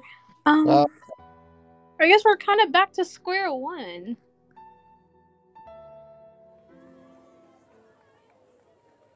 Talking over your plans with Unfortunately, yes. Jonathan, you guys leave the curator's home and walk back out into the streets and find there's a bit of a commotion. There's like some kind of activity. You guys look over and you see a crowd forming up. I'll, I'll get into the crowd. Uh, yeah. Jonathan will also head towards the crowd.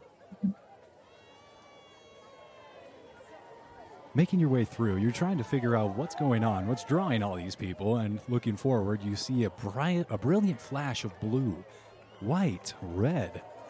It's like these American fireworks going off in the distance, and you try and edge closer, but it's getting pretty crowded at this point. It's uh, almost difficult to uh, make your way through the crowd, but you continue to do so. And Yeah, I'm eventually, just gonna climb top of the Yeah, no need to do any of this. you see a beautiful woman in front of you doing God, it must be God, it's it's magic. Brilliant shimmering sparkles light up around her hands as she arcs her hands and her legs through the air. A streak of red and purple are left behind in the air of magical energy. The crowd oohs and ahs as they see the performance, and the figure shimmering for a moment turns from a beautiful woman into a serpent woman. Before you, standing tall and proud, doing quite a magical act, is Tiranesh. God, Yeah. everybody just decided to go to India today and not tell anyone. Oh my god, everyone's in India all at the same time. Apparently. Wh- What is Tiranesh doing out here? Jonathan, please give me a spot hidden check as you all feel the energy in the crowd rise up slowly. The magical performance is it's rising up to a pitch fever and everyone is streaming out of their houses mesmerized completely. It's it's almost hypnotic. Hmm. As you look around in the crowd at all the mesmerized faces, oohs, ahs, big O's on all their faces, you see Joshua Medine limping up very slowly towards you guys. And about 30 feet away from him, you also see Rose Medine. He's not here to take Don Julio back, is he?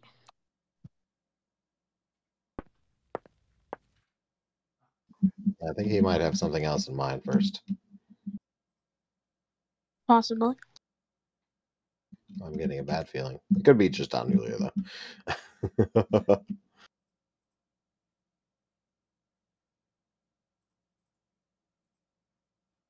fucking up right now. I am sorry.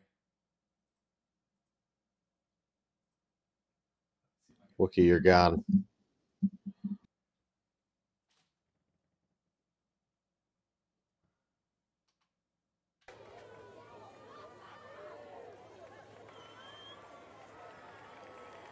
As the performance continues, it is picking up in intensity. The colors are creating this massive explosions around you, and it's it's like a rainbow is shimmering right in front of you.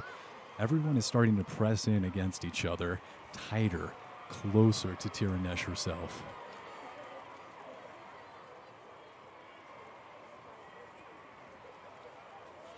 You, Jonathan, looking towards Tiranesh, sees something on her head. A beautiful golden crown with six snakes, serpents with tails, No. which seem to which seem to be touching Tiranesh's skull. Faint trickles of blood where all the tails burrow into her face. Remember, I think she might have our.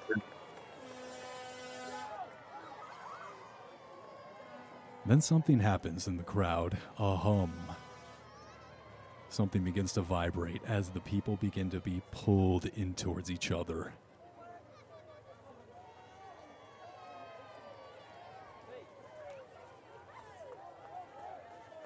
The jeering in the crowd begins to turn from jubilation to horror.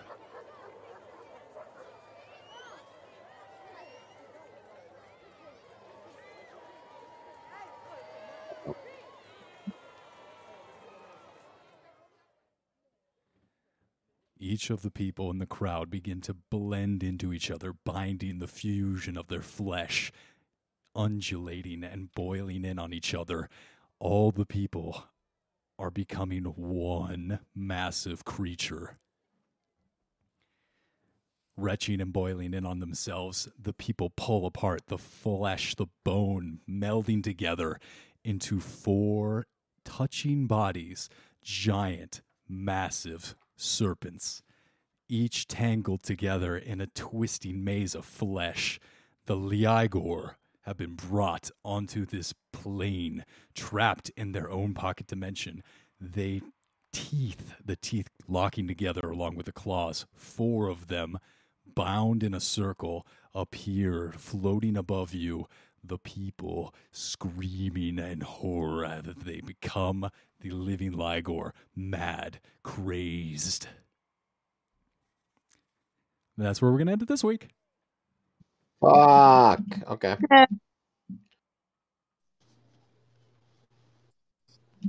Why not?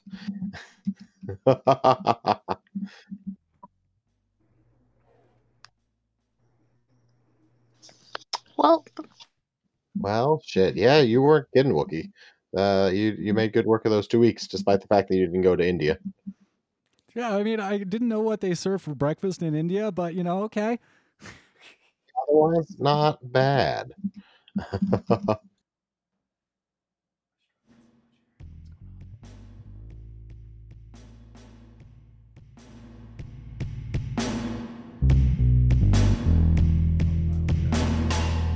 Fucking up on the sound, but yeah, thanks for playing, you guys. Appreciate it. Um, gonna be holding the game next week. Oh yeah. Amber, I'll send you the poison rules. Uh, Jonathan, if you got any notes for me, uh, go ahead and uh, hop in my DMs.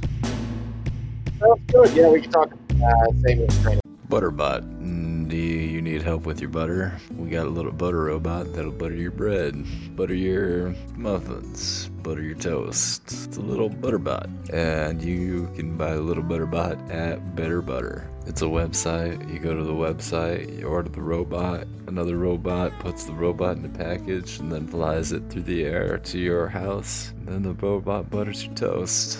Butterbot available at butterhelp.com. Butterhelp.com. Yes, sometimes you just need a little bit of help with your butter, and that's what the butter robot's for. Available at butterhelp.com. Yes, sometimes you just can't be fucking bothered with that goddamn butter. And to keep your mental state calm and centered and zen with the universe, you need a butter robot, a little butter slave with an infinite amount of intelligence and knowingness so it can centralize and actuate itself in the universe.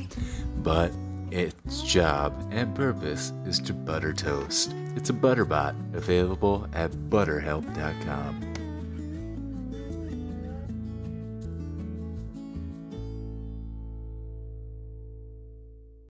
Looking for a new podcast with a host with a shrill voice, really grating, and make you wanna just slit your own goddamn eardrums, carve them out of your goddamn skull with an ice pick? Check out Good For You with Whitney Cummings. Want to come in your own mouth? Good for you. Feel like assassinating the foreign leaders? Good for you. How about just forgot to pick up the kids because you got too drunk? Well, good for you. At the Good For You podcast, Whitney Cummings is all like, hey, good for you. You know, I'm just, you know, I'm here for you. And she's like, cool about that stuff. You know, good for you. Didn't get out of bed today? Good for you. Watching the horizon as the glow of the orange fires creeps closer and the entire sky lights up orange and red? Good for you. Good for you, podcast. Check it out.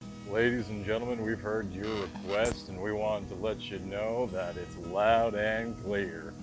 Our successful lobby efforts have led to the legalization of cocaine and we're putting the Coke back in Coca-Cola. Now introducing Coca-Cola Classic Classic. That Coke classic taste with all them cocaine benefits. Yes, ladies and gentlemen, never get down again. With Classic Classic Coke, you'll be able to get up up all night, get to the party, and then some. We're adding one gram of cocaine to each bottle of Coca-Cola. Classic Classic. And we're happy, and we're happy to welcome back Coca-Cola Classic into the Coke family. Pick it up in grocery aisle today. Coca-Cola Classic Classic.